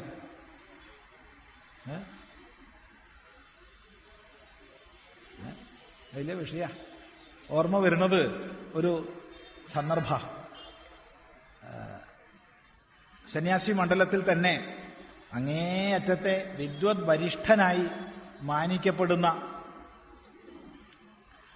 കാശികാനന്ദ സ്വാമി ഗിരിസ്വാമികൾ ഒരു ചികിത്സാർത്ഥം പാലക്കാട് ജില്ലയിൽ ഒറ്റപ്പാലത്തിനടുത്ത് വന്ന് താമസിക്കുന്ന സമയം. അപ്പൊ സ്വാമിജി വന്നു എന്ന് അറിഞ്ഞപ്പോൾ ഞങ്ങളെല്ലാവരും സ്വാമിജിയെ ദർശിക്കാൻ വേണ്ടി നമസ്കരിക്കാൻ വേണ്ടി പോകും അങ്ങനെ നമ്മൾ കോഴിക്കോട് നിന്ന് പുറപ്പെട്ടു. അതേ ദിവസമാണ് പാലക്കാട് ആശ്രമത്തിൽ ചിന്മയ മിഷന്റെ അശേഷാനന്ദ സ്വാമികൾ പുറപ്പെട്ടു. ഞങ്ങൾ രണ്ടും ഒന്നിച്ചാ ഒറ്റപ്പാലത്ത് എത്തുന്നത്. അങ്ങനെ സന്തോഷമായിട്ട് രണ്ടുപേരും കൂടി ഒന്നിച്ച് സ്വാമിജിയെ കണ്ട് നമസ്കരിച്ചു. സംസാരിക്കാൻ സ്വാമിജിക്ക് വളരെ സന്തോഷമായിട്ട് സംസാരിക്കാനിരുന്നു. സ്വാമിജി ഒരു ചോദ്യം ചോദിച്ചു. ചോദ്യം ഇതാണ് കേരളത്തിലെ ഏറ്റവും വലിയ വിദ്വാൻ ആരാണ്? നമ്മൾ വളരെ സീനിയർ ആയിട്ടുള്ള സീനിയർ എന്ന് മാത്രം പറഞ്ഞാൽ പോരാ. എല്ലാവരും അങ്ങേയറ്റം മാനിക്കുന്ന മഹാപുരുഷനാ. അദ്ദേഹം ഒരു ചോദ്യം ചോദിച്ചാൽ മറുപടി പറയാൻ ഞങ്ങൾ ബാധ്യസ്ഥരാ പക്ഷെ ഇതിനെങ്ങനെയാ മറുപടി പറയുക ഞങ്ങൾ രണ്ടാളും മുഖത്തോട് മുഖം നോക്കി. എന്താ ഇപ്പൊ പറയാന്ന്? ഒരു ധൈര്യം സമാഹരിച്ച് നമ്മളൊരു ചോദ്യം ചോദിച്ചു സ്വാമിജിയോട്. സ്വാമിജി ഏത് ശാസ്ത്രത്തിലാ? ഒരു ക്ലൂ കിട്ടിയാൽ ബാക്കി പറയാലോ. ന്യായദർശനത്തിൽ. ഞങ്ങൾ രണ്ടാളും വീണ്ടും മുഖത്തോട് മുഖം നോക്കി. ഞാൻ അറിയില്ല സ്വാമിജി. എങ്കിലും തോന്നുകയാണ് ഒരു അഭിപ്രായം. അങ്ങ് ചോദിച്ചതിക്ക് മറുപടി പറയാതിരിക്കാൻ പറ്റില്ലല്ലോ. തോന്നുകയാണ് ന്യായദർശനത്തിൽ ചിലപ്പോൾ ഒന്ന് ജീവിച്ചിരിക്കുന്നതിൽ വാസുദേവൻ പോറ്റി ആയിരിക്കും വലിയ വിദ്വാനാ തോന്നുന്നത് ശരിയാണോന്ന് അറിയില്ല എന്ന് പറഞ്ഞു. ഉടനെ സ്വാമിജി ചോദിച്ചു വേദാന്തത്തിലോന്ന് പെട്ടില്ലേ. ഉടനെ ഞാൻ പറഞ്ഞു സ്വാമിജിയോട് മറുപടി. ഒരു സംശയമില്ല വേദാന്തത്തിൽ കേരളത്തിലെ ഏറ്റവും വലിയ വിദ്വാൻ ഞാനാ. ആരുടെ അഭിപ്രായത്തിൽ? എന്റെ അഭിപ്രായത്തിൽ. അശേഷാനന്ദ സ്വാമിയാ. അശേഷാനന്ദ സ്വാമിയുടെ അഭിപ്രായത്തിൽ. ഓരോരുത്തരുടെ അഭിപ്രായത്തിൽ അവനവനാ ഏറ്റവും വലിയ വിദ്വാൻ. ഉടനെ സ്വാമിജി പൊട്ടിച്ചിരിച്ചുകൊണ്ട് ചോദിച്ചു ഏ കൈസ ഹോ അതെങ്ങനെയാ? അത് സാധിക്കുക. ഏറ്റവും വലിയ വിദ്വാൻ എങ്ങനെയാ? ഒരുപാടുണ്ടാവുക. പരീക്ഷ ഇല്ലാത്തോണ്ട് പരീക്ഷയില്ല. ഞാൻ ഇച്ചിരി അവിടുന്ന് ഇവിടുന്ന് നാലക്ഷരം പഠിച്ചിട്ട് ഞാൻ പറയാ ഞാനാണ് ഏറ്റവും വലിയ വിദ്വാൻ. ഇതുപോലെ ഓരോരുത്തരും. അപ്പോഴാണ് സമൂഹത്തിൽ വിഭ്രമുണ്ടാക്കുന്ന വാക്കുകൾ പറയുന്നത്. ഇല്ലെങ്കിൽ ന ബുദ്ധിഭേദം ജനയേത് അജ്ഞാനാം കർമ്മസംഗീനാം. ജോഷയേ സർവകർമാണി വിദ്വാൻ യുക്ത സമാചരൻ എന്നുള്ള ഗീതാവാക്യമെങ്കിലും പഠിച്ചിട്ടുണ്ടെങ്കിൽ ഇതെനിക്ക് അറിയില്ല കേട്ടോ എന്ന് പറയാനുള്ള അറിവെങ്കിലും ഉണ്ടാവും. അതുകൊണ്ട് പല പ്രഭാഷണങ്ങൾ പല ക്ലാസ്സുകൾ കേൾക്കുന്നവര് ഒന്ന് ഒരു സൂത്രം ഓർമ്മിച്ചാ മതി. ബഹുശാസ്ത്ര ഗുരുപാസനേബി സാരാദാനം ഷഡ്പദവത്. ബഹുശാസ്ത്ര ഗുരുപാസനേബി സാരാദാനം ഷഡ്പദവത്. അനേക ഗുരുക്കന്മാരെയും അനേക ശാസ്ത്രങ്ങളെയും നിങ്ങൾ ഉപസേവിക്കുന്നുവോ? എങ്കിൽ സാരം മാത്രം സ്വീകരിക്കുക ഷട്പദത്തെ പോലെ. തേനീച്ച കല്ലിലും പോയിരിക്കും ഇലയിലും പോയിരിക്കും പാറയിലും പോയിരിക്കും മണ്ണിലും പോയിരിക്കും പൂവിലും പോയിരിക്കും. പക്ഷെ ഒന്നും സ്വീകരിക്കില്ല.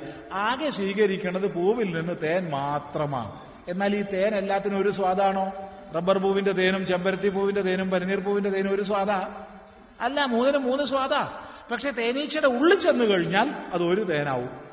ഇതുപോലെ വേണം നമ്മൾ ആധ്യാത്മിക പ്രഭാഷണങ്ങളും ക്ലാസ്സുകളും ഒക്കെ കേൾക്കേണ്ടത്. ഇവിടെ ചിദാനന്ദപുരസ്വാമി എന്തെങ്കിലുമൊക്കെ പറഞ്ഞാൽ അത് മുഴുവൻ സ്വീകരിക്കരുത്. കേട്ട് യുക്തിപൂർവം മനനം ചെയ്ത് സ്വീകരിക്കേണ്ടത് മാത്രം സ്വീകരിക്കുക തള്ളേണ്ടത് തള്ളുക. എന്തെങ്കിലും നമ്മുടെ യുക്തിക്ക് നിരക്കാത്തത് തോന്നിയാൽ സംശയം ചോദിക്കുക.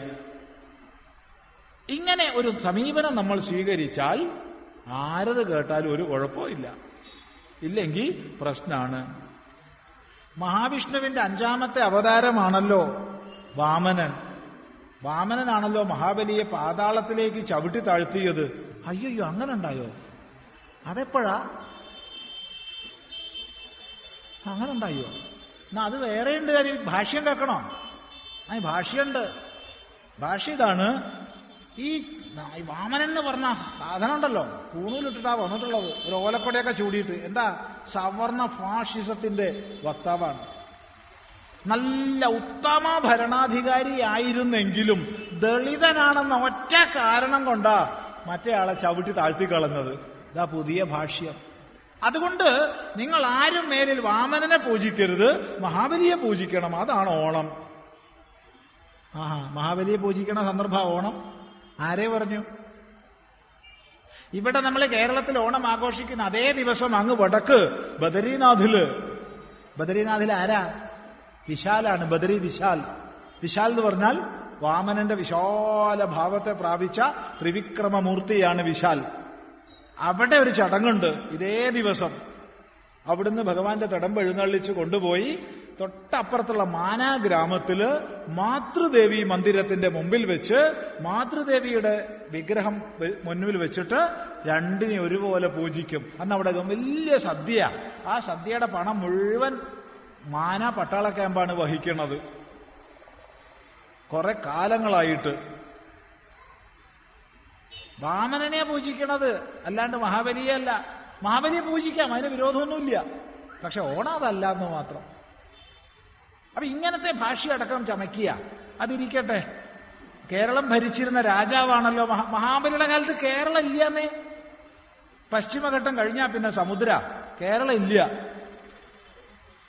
അക്കാലത്ത് കേരളം ഇല്ല ഇല്ലാത്ത നാട്. എങ്ങനെയാ മഹാബലി ഭരിക്കുക? ഇനി മഹാബലിയുടെ യജ്ഞശാല എവിടെയായിരുന്നു എന്ന് ചോദിച്ചാൽ നർമ്മദ നദിയുടെ വടക്കേ കരയിലായിരുന്നു ശ്രീമദ് ഭാഗവതത്തിൽ വ്യക്തമായി തം നർമ്മദായാഹ ഉത്തരേ തടേ ഭൃഗുകച്ഛ സംത്യത എന്ന് പറഞ്ഞ വാക്ക് ഓർമ്മിക്കുക. ഭൃഗുകച്ഛം. ഭൃഗുകച്ഛം എന്ന് പറഞ്ഞാൽ റാൻ ഓഫ് കച്ചാണ്. അതിലെ അന്തർധാരയായിട്ട് സരസ്വതി ഉണ്ടായിരുന്നു എന്ന് ഇന്ന് പഠനങ്ങൾ തെളിയിച്ചിട്ടുണ്ട്. യജ്ഞത്തിന് ഏറ്റവും യോജിക്കുന്ന ഭൂമിയാണത്. അല്ലാണ്ട് കേരളം ഭരിച്ചിട്ടില്ല. അക്കാലത്ത് കേരളം ഇല്ല. ഇല്ലാത്ത നാട് എങ്ങനെയാ ഭരിക്കുക?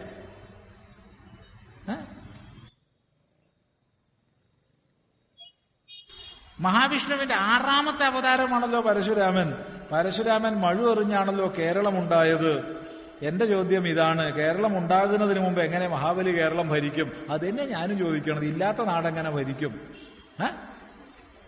അതുകൊണ്ട് പുരാണം വായിക്കുക പഠിക്കുക എന്ന് മാത്രം പറയുന്നു. ആധ്യാത്മിക നേതൃത്വം ചമഞ്ഞ് മാധ്യമ ചർച്ചകളിൽ നിറഞ്ഞു നിൽക്കുന്ന കപട ചാനൽ ജീവികളെ ഒരു പുതിയ ജീവിയാണല്ലോ ചാനൽ ജീവി. ചെറുക്കുന്നതിന് എന്താണ് ചെയ്യേണ്ടത്? ആധ്യാത്മിക നേതൃത്വം ചമഞ്ഞ്. അങ്ങനെ ചമയാൻ പറ്റൂ ആധ്യാത്മിക നേതൃത്വം? ഒരിക്കലും ആർക്കും ചമയാൻ പറ്റില്ല. ചമഞ്ഞ ഏറെക്കാലം നിൽക്കില്ല. ഉറപ്പാ. എത്ര നല്ല നീല വെള്ളത്തിലല്ല പെയിന്റിൽ മുങ്ങിയാലും കുറുക്കൻ വനരാജാവ് ആവില്ല അത് പൊളിഞ്ഞു പോവും. അടുത്ത വെള്ളത്തിൽ വീണ് കഴിഞ്ഞാൽ അതൊക്കെ പോയി. ഇല്ലെങ്കിൽ വേറെ ഏതെങ്കിലും ഒരു കുറുക്കൻ ഓരിയിടുന്ന കേട്ട് കഴിഞ്ഞാൽ ഇവന്റെ രാജപദവി പോയത് തന്നെ.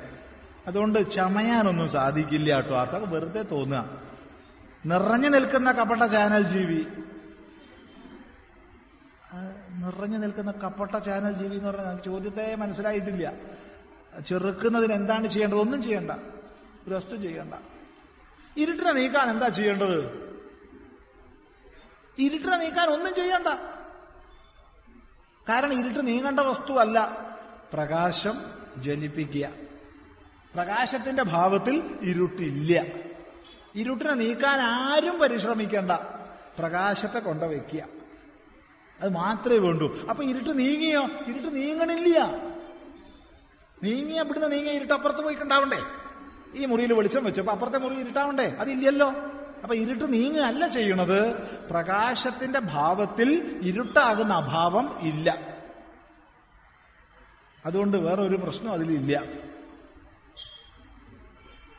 കുറേ ചോദ്യങ്ങൾ എഴുതിയ കടലാസൊന്ന് മാറ്റി വെക്കുകയാണ്. സമയം കുറച്ചധികമായി.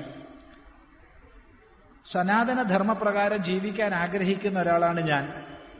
ശ്രീനാരായണ ഗുരു പറഞ്ഞത് മത്സ്യമാംസം കഴിക്കരുത്. അത് ശവക്കറിയാണെന്നാണ്. ഗുരുദേവൻ ആവർത്തിച്ചു പറഞ്ഞതാണ് മാംസാഹാരത്തെ ഒഴിവാക്കാൻ. എന്നാൽ വിവേകാനന്ദ സർവസ്വത്തിൽ സ്വാമിജി പറയുന്നു മത്സ്യവും മാംസവും കഴിക്കണമെന്ന്. വിവേകാനന്ദ സ്വാമികൾ പറഞ്ഞിട്ടുണ്ട്. കഴിക്കുകയും ചെയ്യുമായിരുന്നു മത്സ്യവും മാംസവും എന്നാലോ നമ്മൾ ഹിന്ദുക്കൾ അനീതിക്കെതിരെ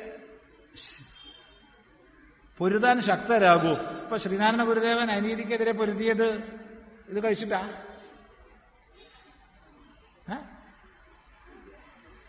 ഗുരുദേവനെ പോലെ കേരളത്തിലെ ഏറ്റവും ഹീനങ്ങളായ അനീതികളെ ഇല്ലാതാക്കിയ ഒരു മഹാപുരുഷൻ വളരെ വളരെ ദുർലഭമാണ്. അത്രക്കേറെ അക്കാലത്ത് നടമാടിയിരുന്ന അനീതികളെ ഇല്ലാതാക്കുന്നതിന് പരിശ്രമിച്ച ആളാണ് ശ്രീനാരായണ ഗുരുദേവൻ.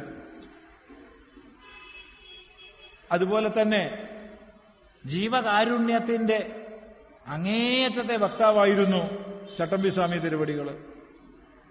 എവരൊക്കെ അനീതിയെ നീക്കിയത് ഇറച്ചി കഴിച്ചിട്ടാ? അതുകൊണ്ട് അത് മിഥ്യാധാരണയാണ്.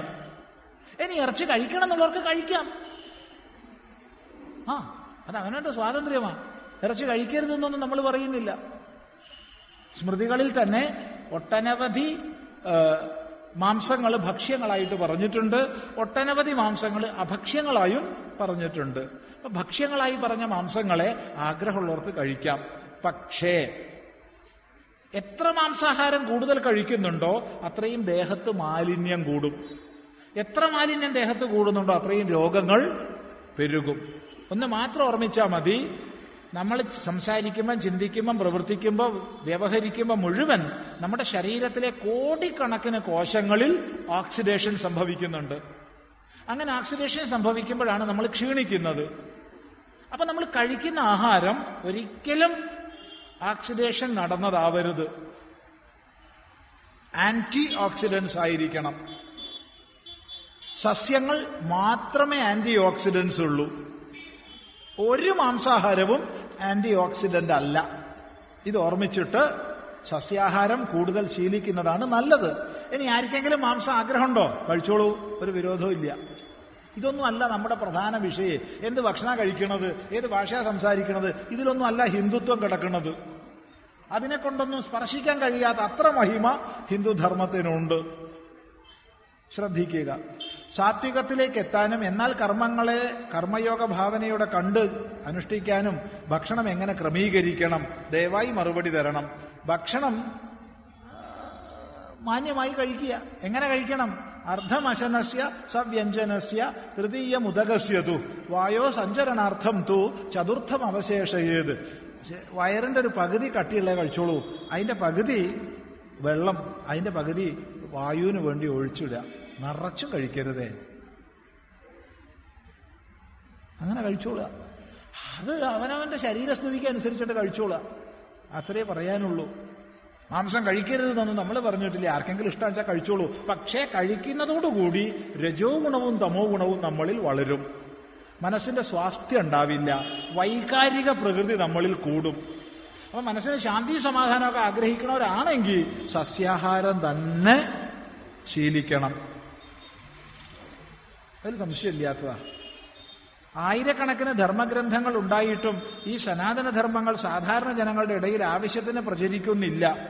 എന്നാൽ ഈ ആശയങ്ങൾ യൂറോപ്യൻ രാജ്യങ്ങളിൽ വളരെയധികം പ്രചരിക്കുന്നതായി കാണുന്നു. സ്വാമിജി ഇത് എന്തുകൊണ്ടാണ് ഇവിടെ പഠിക്കാത്തതുകൊണ്ടും പഠിപ്പിക്കാത്തതുകൊണ്ടും ലളിതമല്ലേ മറുപടി? അതുകൊണ്ട് നമ്മൾ എന്താ വേണ്ടത്? പഠിക്കുക പഠിപ്പിക്കുക. കഴിഞ്ഞത് പറഞ്ഞിരുന്നിട്ട് വല്ല കാര്യമുണ്ടോ? പോസ്റ്റ്മോർട്ടം കൊണ്ട് വല്ല പ്രയോജനമുണ്ടോ? ഇനി പ്രചരിപ്പിച്ചാൽ മതി. ഒരു കുഴപ്പവും നമുക്ക് സംഭവിച്ചിട്ടില്ല. ഈ ഇരിക്കണവർ മാത്രം ശ്രദ്ധിച്ചാൽ മതി. എന്നാൽ കഴിയുന്നത്ര ഞാൻ പഠിക്കും പഠിപ്പിക്കും. അതല്ലാതെ ഗ്രന്ഥങ്ങൾ ഉണ്ടായിട്ട് ഒരു കാര്യവുമില്ല ഒരിക്കൽ ഒരു പറയരുതാത്ത മഹാഭാവം നമ്മൾ ഒരാളോട് പറഞ്ഞിട്ടുണ്ട്. എന്തിനാ സ്വാമി പറഞ്ഞേ? അത് ഞാൻ കേട്ടാ മനസ്സിലാവും. എപ്പോഴാന്ന് ചോദിച്ചാ എന്റെ ജീവിതത്തിൽ പല ലൈബ്രറികളിലും പോയിട്ടുണ്ട് പല ആശ്രമങ്ങളിലെ ലൈബ്രറികളും കണ്ടിട്ടുണ്ടെങ്കിലും ഏറ്റവും അധികം ഭഗവത്ഗീതാ പുസ്തകങ്ങൾ ഒന്നിച്ചു കണ്ടത് ഒരു വീട്ടിലാണ്. ഒരു മൂന്ന് അലമാരി നിറയെ ഭഗവത്ഗീതയുടെ വ്യത്യസ്ത വ്യാഖ്യാനങ്ങൾ. ഓ സംസ്കൃതത്തിലും ഇംഗ്ലീഷിലും ഗുജറാത്തിയിലും ഹിന്ദിയിലും ഉള്ളത് എത്ര ഗ്രന്ഥങ്ങളാണെന്നറിയോ ഇത് കണ്ടപ്പോൾ വളരെ സന്തോഷം തോന്നി. നമ്മൾ ഈ അമ്മയോട് വീട്ടുടമസ്ഥയായിട്ടുള്ള അമ്മയോട് ചോദിച്ചു അമ്മേ ഇത് ഉപയോഗിക്കാറുണ്ടല്ലോ. സ്വാമി വിജയദശമിയുടെ അന്ന് തുറക്കും. എന്നിട്ട് എന്നിട്ട് ചന്ദനം തൊടിയിച്ചിട്ട് ഒരാരതി കാണിക്കും. എന്നിട്ട് അടയ്ക്കും. ഓ പിന്നെ എപ്പോഴാ തുറക്കുക? അടുത്ത വിജയദശമിക്ക്. നമ്മൾ പറഞ്ഞു അമ്മ ഒരു കാര്യം ചെയ്തോളൂ. ഇനി ഈ വരുന്ന വിജയദശമിക്ക് ആരതി കാണിക്കുമ്പോ കുറച്ചൊന്ന് അടുത്ത് പിടിച്ചോളൂ കിട്ടുമെന്ന് പറഞ്ഞു. പറയാത്തതാ പറയാൻ പാടില്ലാത്തതാന്ന് അറിയാം. ഒരിക്കലും ഗ്രന്ഥം കത്തിക്കണത് നമ്മുടെ സ്വഭാവമല്ല. അത് നമുക്ക് വിഹിതമല്ല. പക്ഷേ അതിനേക്കാൾ നല്ലത് അതാന്ന് തോന്നി. അതുകൊണ്ട് ഗ്രന്ഥങ്ങൾ ലക്ഷമുണ്ട് എന്ന് പറഞ്ഞിട്ട് കാര്യമില്ല. അത് പഠിക്കണം. അതിലെ അറിവുകൾ നേടണം. എല്ലാം ഒന്നും പഠിക്കാൻ എല്ലാവർക്കും കഴിയില്ല. പക്ഷെ ദഹിക്കണത് പഠിക്കാലോ. ദിവസം ഒരു ശീലാക്കുക. നമ്മുടെ ദൈവം ഏത് എന്നാണ് ഒരാളുടെ രസകരമായ ചോദ്യം. അത് രസമുള്ള ചോദ്യ. നമ്മുടെ ദൈവം നമ്മുടെ ദൈവം അങ്ങനെ ദൈവമുണ്ടോ ഹിന്ദു ദൈവം ക്രിസ്ത്യൻ ദൈവം മുസ്ലിം ദൈവം അങ്ങനെ വല്ലതും ഉണ്ടോ? ഇല്ല. ഈശ്വരൻ ഏകനാണ് അദ്വിതീയനാണ്. ദേവതകൾ പലതുണ്ട്. കോടിക്കണക്കിന് ദേവതകളുണ്ട്. ഒരു ദേവതയല്ല.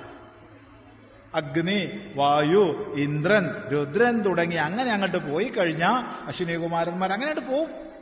കോടിക്കണക്കിന് ദേവതകളുണ്ട്. എന്നാൽ എല്ലാ ദേവതകളിലൂടെയും ലക്ഷീകരിക്കപ്പെടുന്ന ഈശ്വരൻ ഏകനാണ് അദ്വിതീയനാണ്. ഏകസ്യാത്മനോ അന്യേ ദേവാഹ പ്രത്യങ്കാനി ഭവന്തി എന്ന യാസ്കവാക്യം ഒന്ന് ഓർമ്മിക്കുക എല്ലാ ദേവതാഭേദങ്ങളും ഒരു പരമാത്മാവിന്റെ അംഗപ്രത്യംഗങ്ങളെ പോലെ നിൽക്കുന്നതാണ്. ഏകം സത്.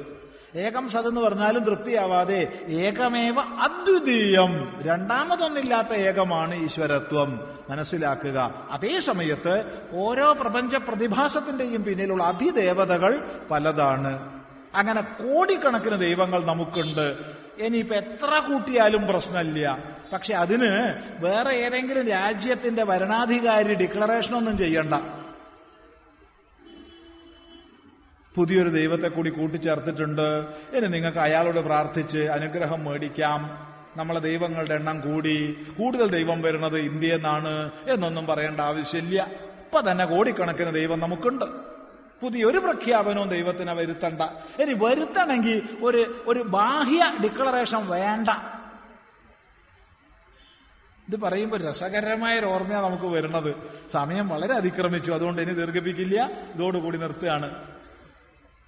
ഒരു ആശ്രമമായിട്ട് വളരെ ബന്ധപ്പെടുന്ന ഒരു കൂട്ട് ഒരു എട്ട് പേരുണ്ട്. അവർ ഒരു തീർത്ഥയാത്രയ്ക്ക് പോയി.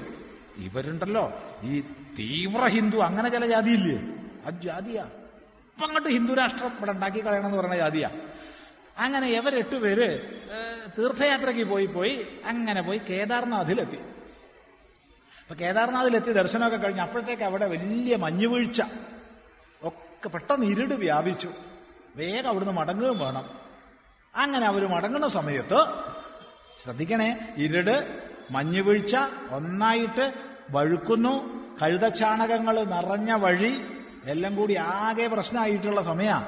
ഒരാളുടെ കാൽ കഷ്ടകാലത്തിനൊന്ന് അങ്ങോട്ട് ഉളുക്കിപ്പോയി. പടം മറിഞ്ഞു. ഉടനെ അയാൾ വിളിക്കുക അല്ലോ യഹോവ രക്ഷിക്കണേ. അപ്പൊ കൂട്ടത്തിലുള്ളവർ വിചാരിച്ചു യവനെന്ത് പറ്റി ഭഗവാനെ? തലയ്ക്ക് തണുപ്പ് കയറിയോ? നമ്മൾ ഈ ചൂട് കയറി എന്ന് പറയാറുണ്ടില്ലേ?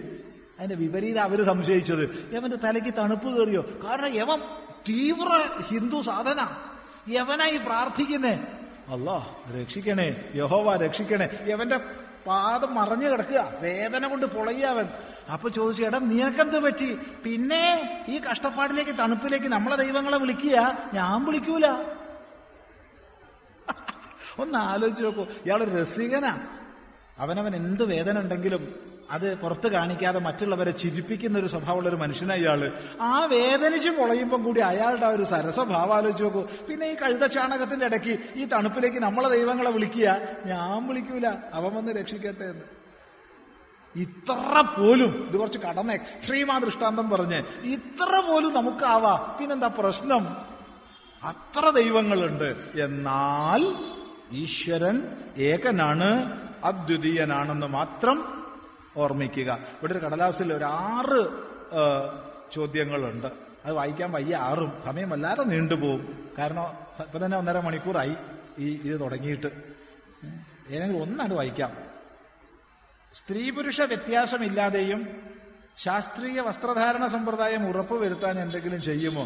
സ്ത്രീ പുരുഷ വ്യത്യാസം ഇല്ലാണ്ട് ശാസ്ത്രീയമായ വസ്ത്രധാരണം ചിദാനന്ദ സ്വാമി പറയേണ്ടത്. അപ്പൊ എന്താ വസ്ത്രം ധരിക്കേണ്ടത്? അവനവന് ഇഷ്ടമുള്ള വസ്ത്രം ധരിച്ചോളൂ. പക്ഷെ ഒന്ന് പറയാനുണ്ട്. പ്രത്യേകിച്ച് അമ്മമാരോട് ആൺകുട്ടികൾക്ക് ജീൻസ് ഇടിപ്പിക്കരുതേ പെൺകുട്ടികളെ ജീൻസ് ഇടിപ്പിച്ചോളൂ ഒരു കുഴപ്പമില്ല. പെൺകുട്ടികൾ ജീൻസ് ഇട്ടാൽ ഒരു കുഴപ്പമുണ്ടാവാൻ പോകുന്നില്ല. ഏറി വന്നാൽ കുറച്ച് ചൊറി പിടിക്കുന്നേ ഉള്ളൂ. ആൺകുട്ടികൾ ജീൻസ് ഇടരുതേ. അവരുടെ പ്രത്യുൽപാദന ശക്തി കുറയും.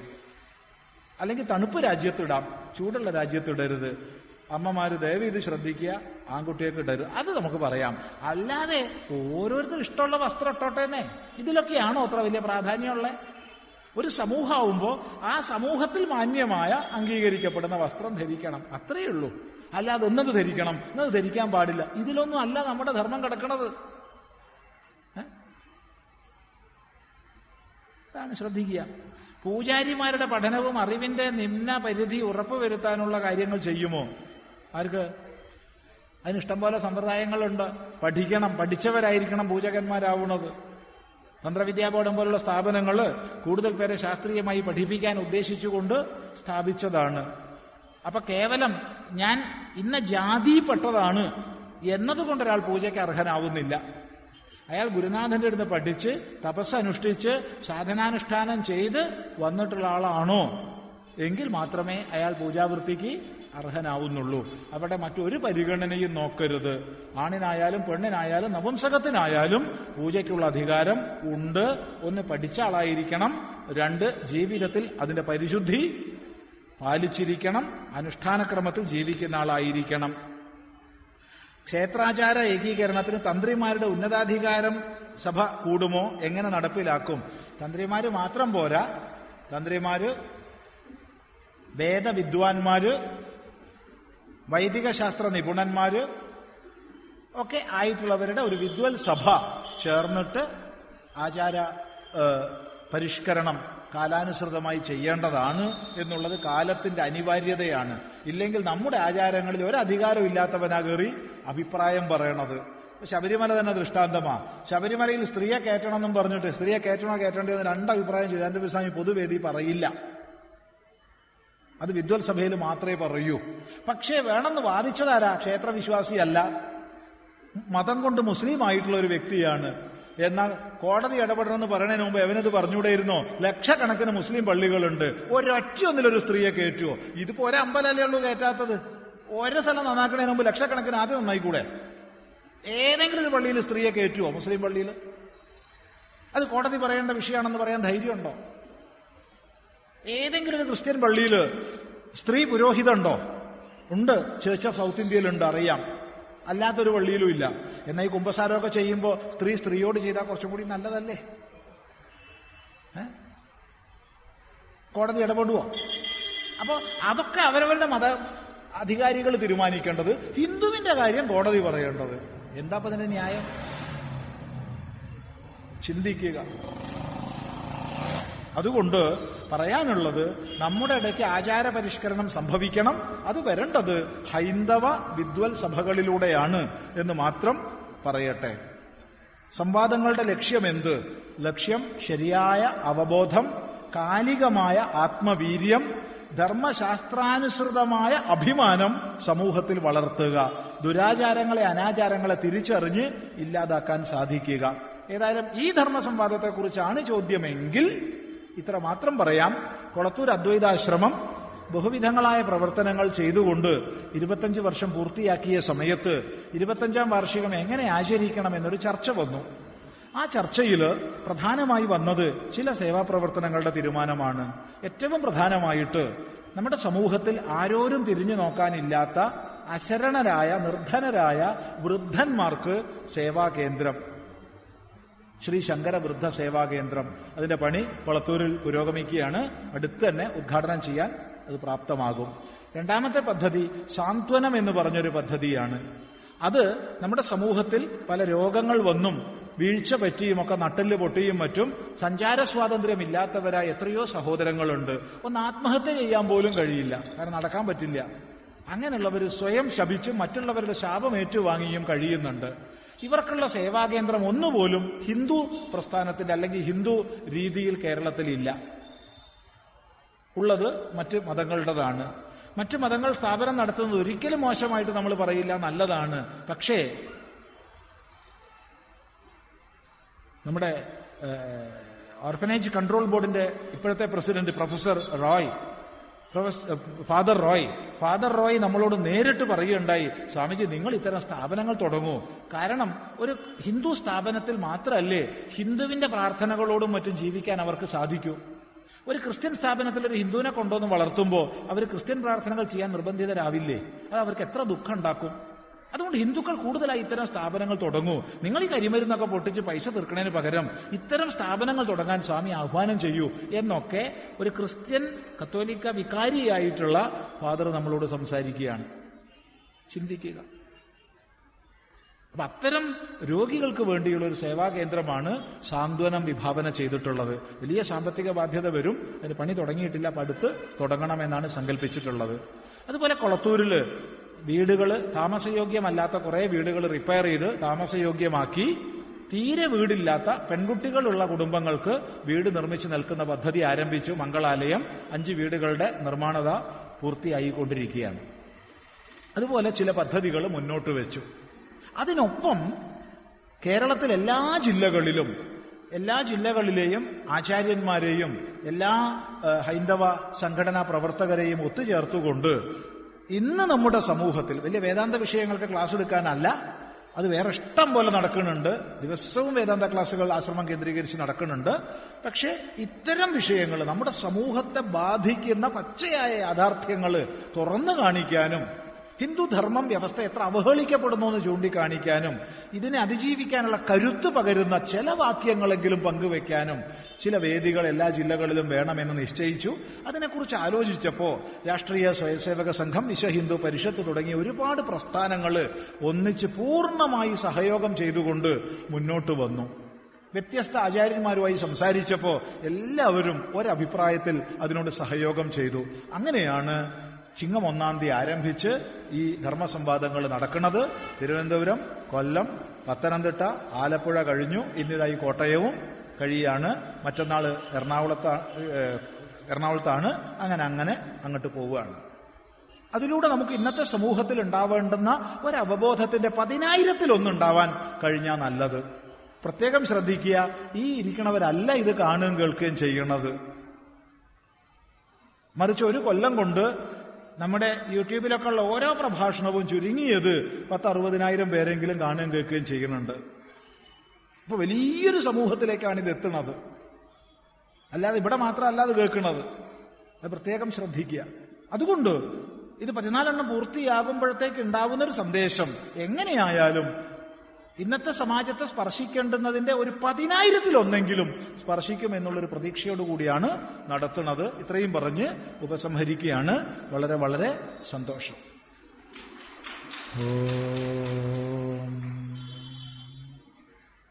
ഗുരുർബ്രഹ്മ ഗുരുർവിഷ്ണു ഗുരുർദേവോ മഹേശ്വര. ഗുരു സാക്ഷാത് പരം ബ്രഹ്മ. तस्मै श्रीगुरवे नमः।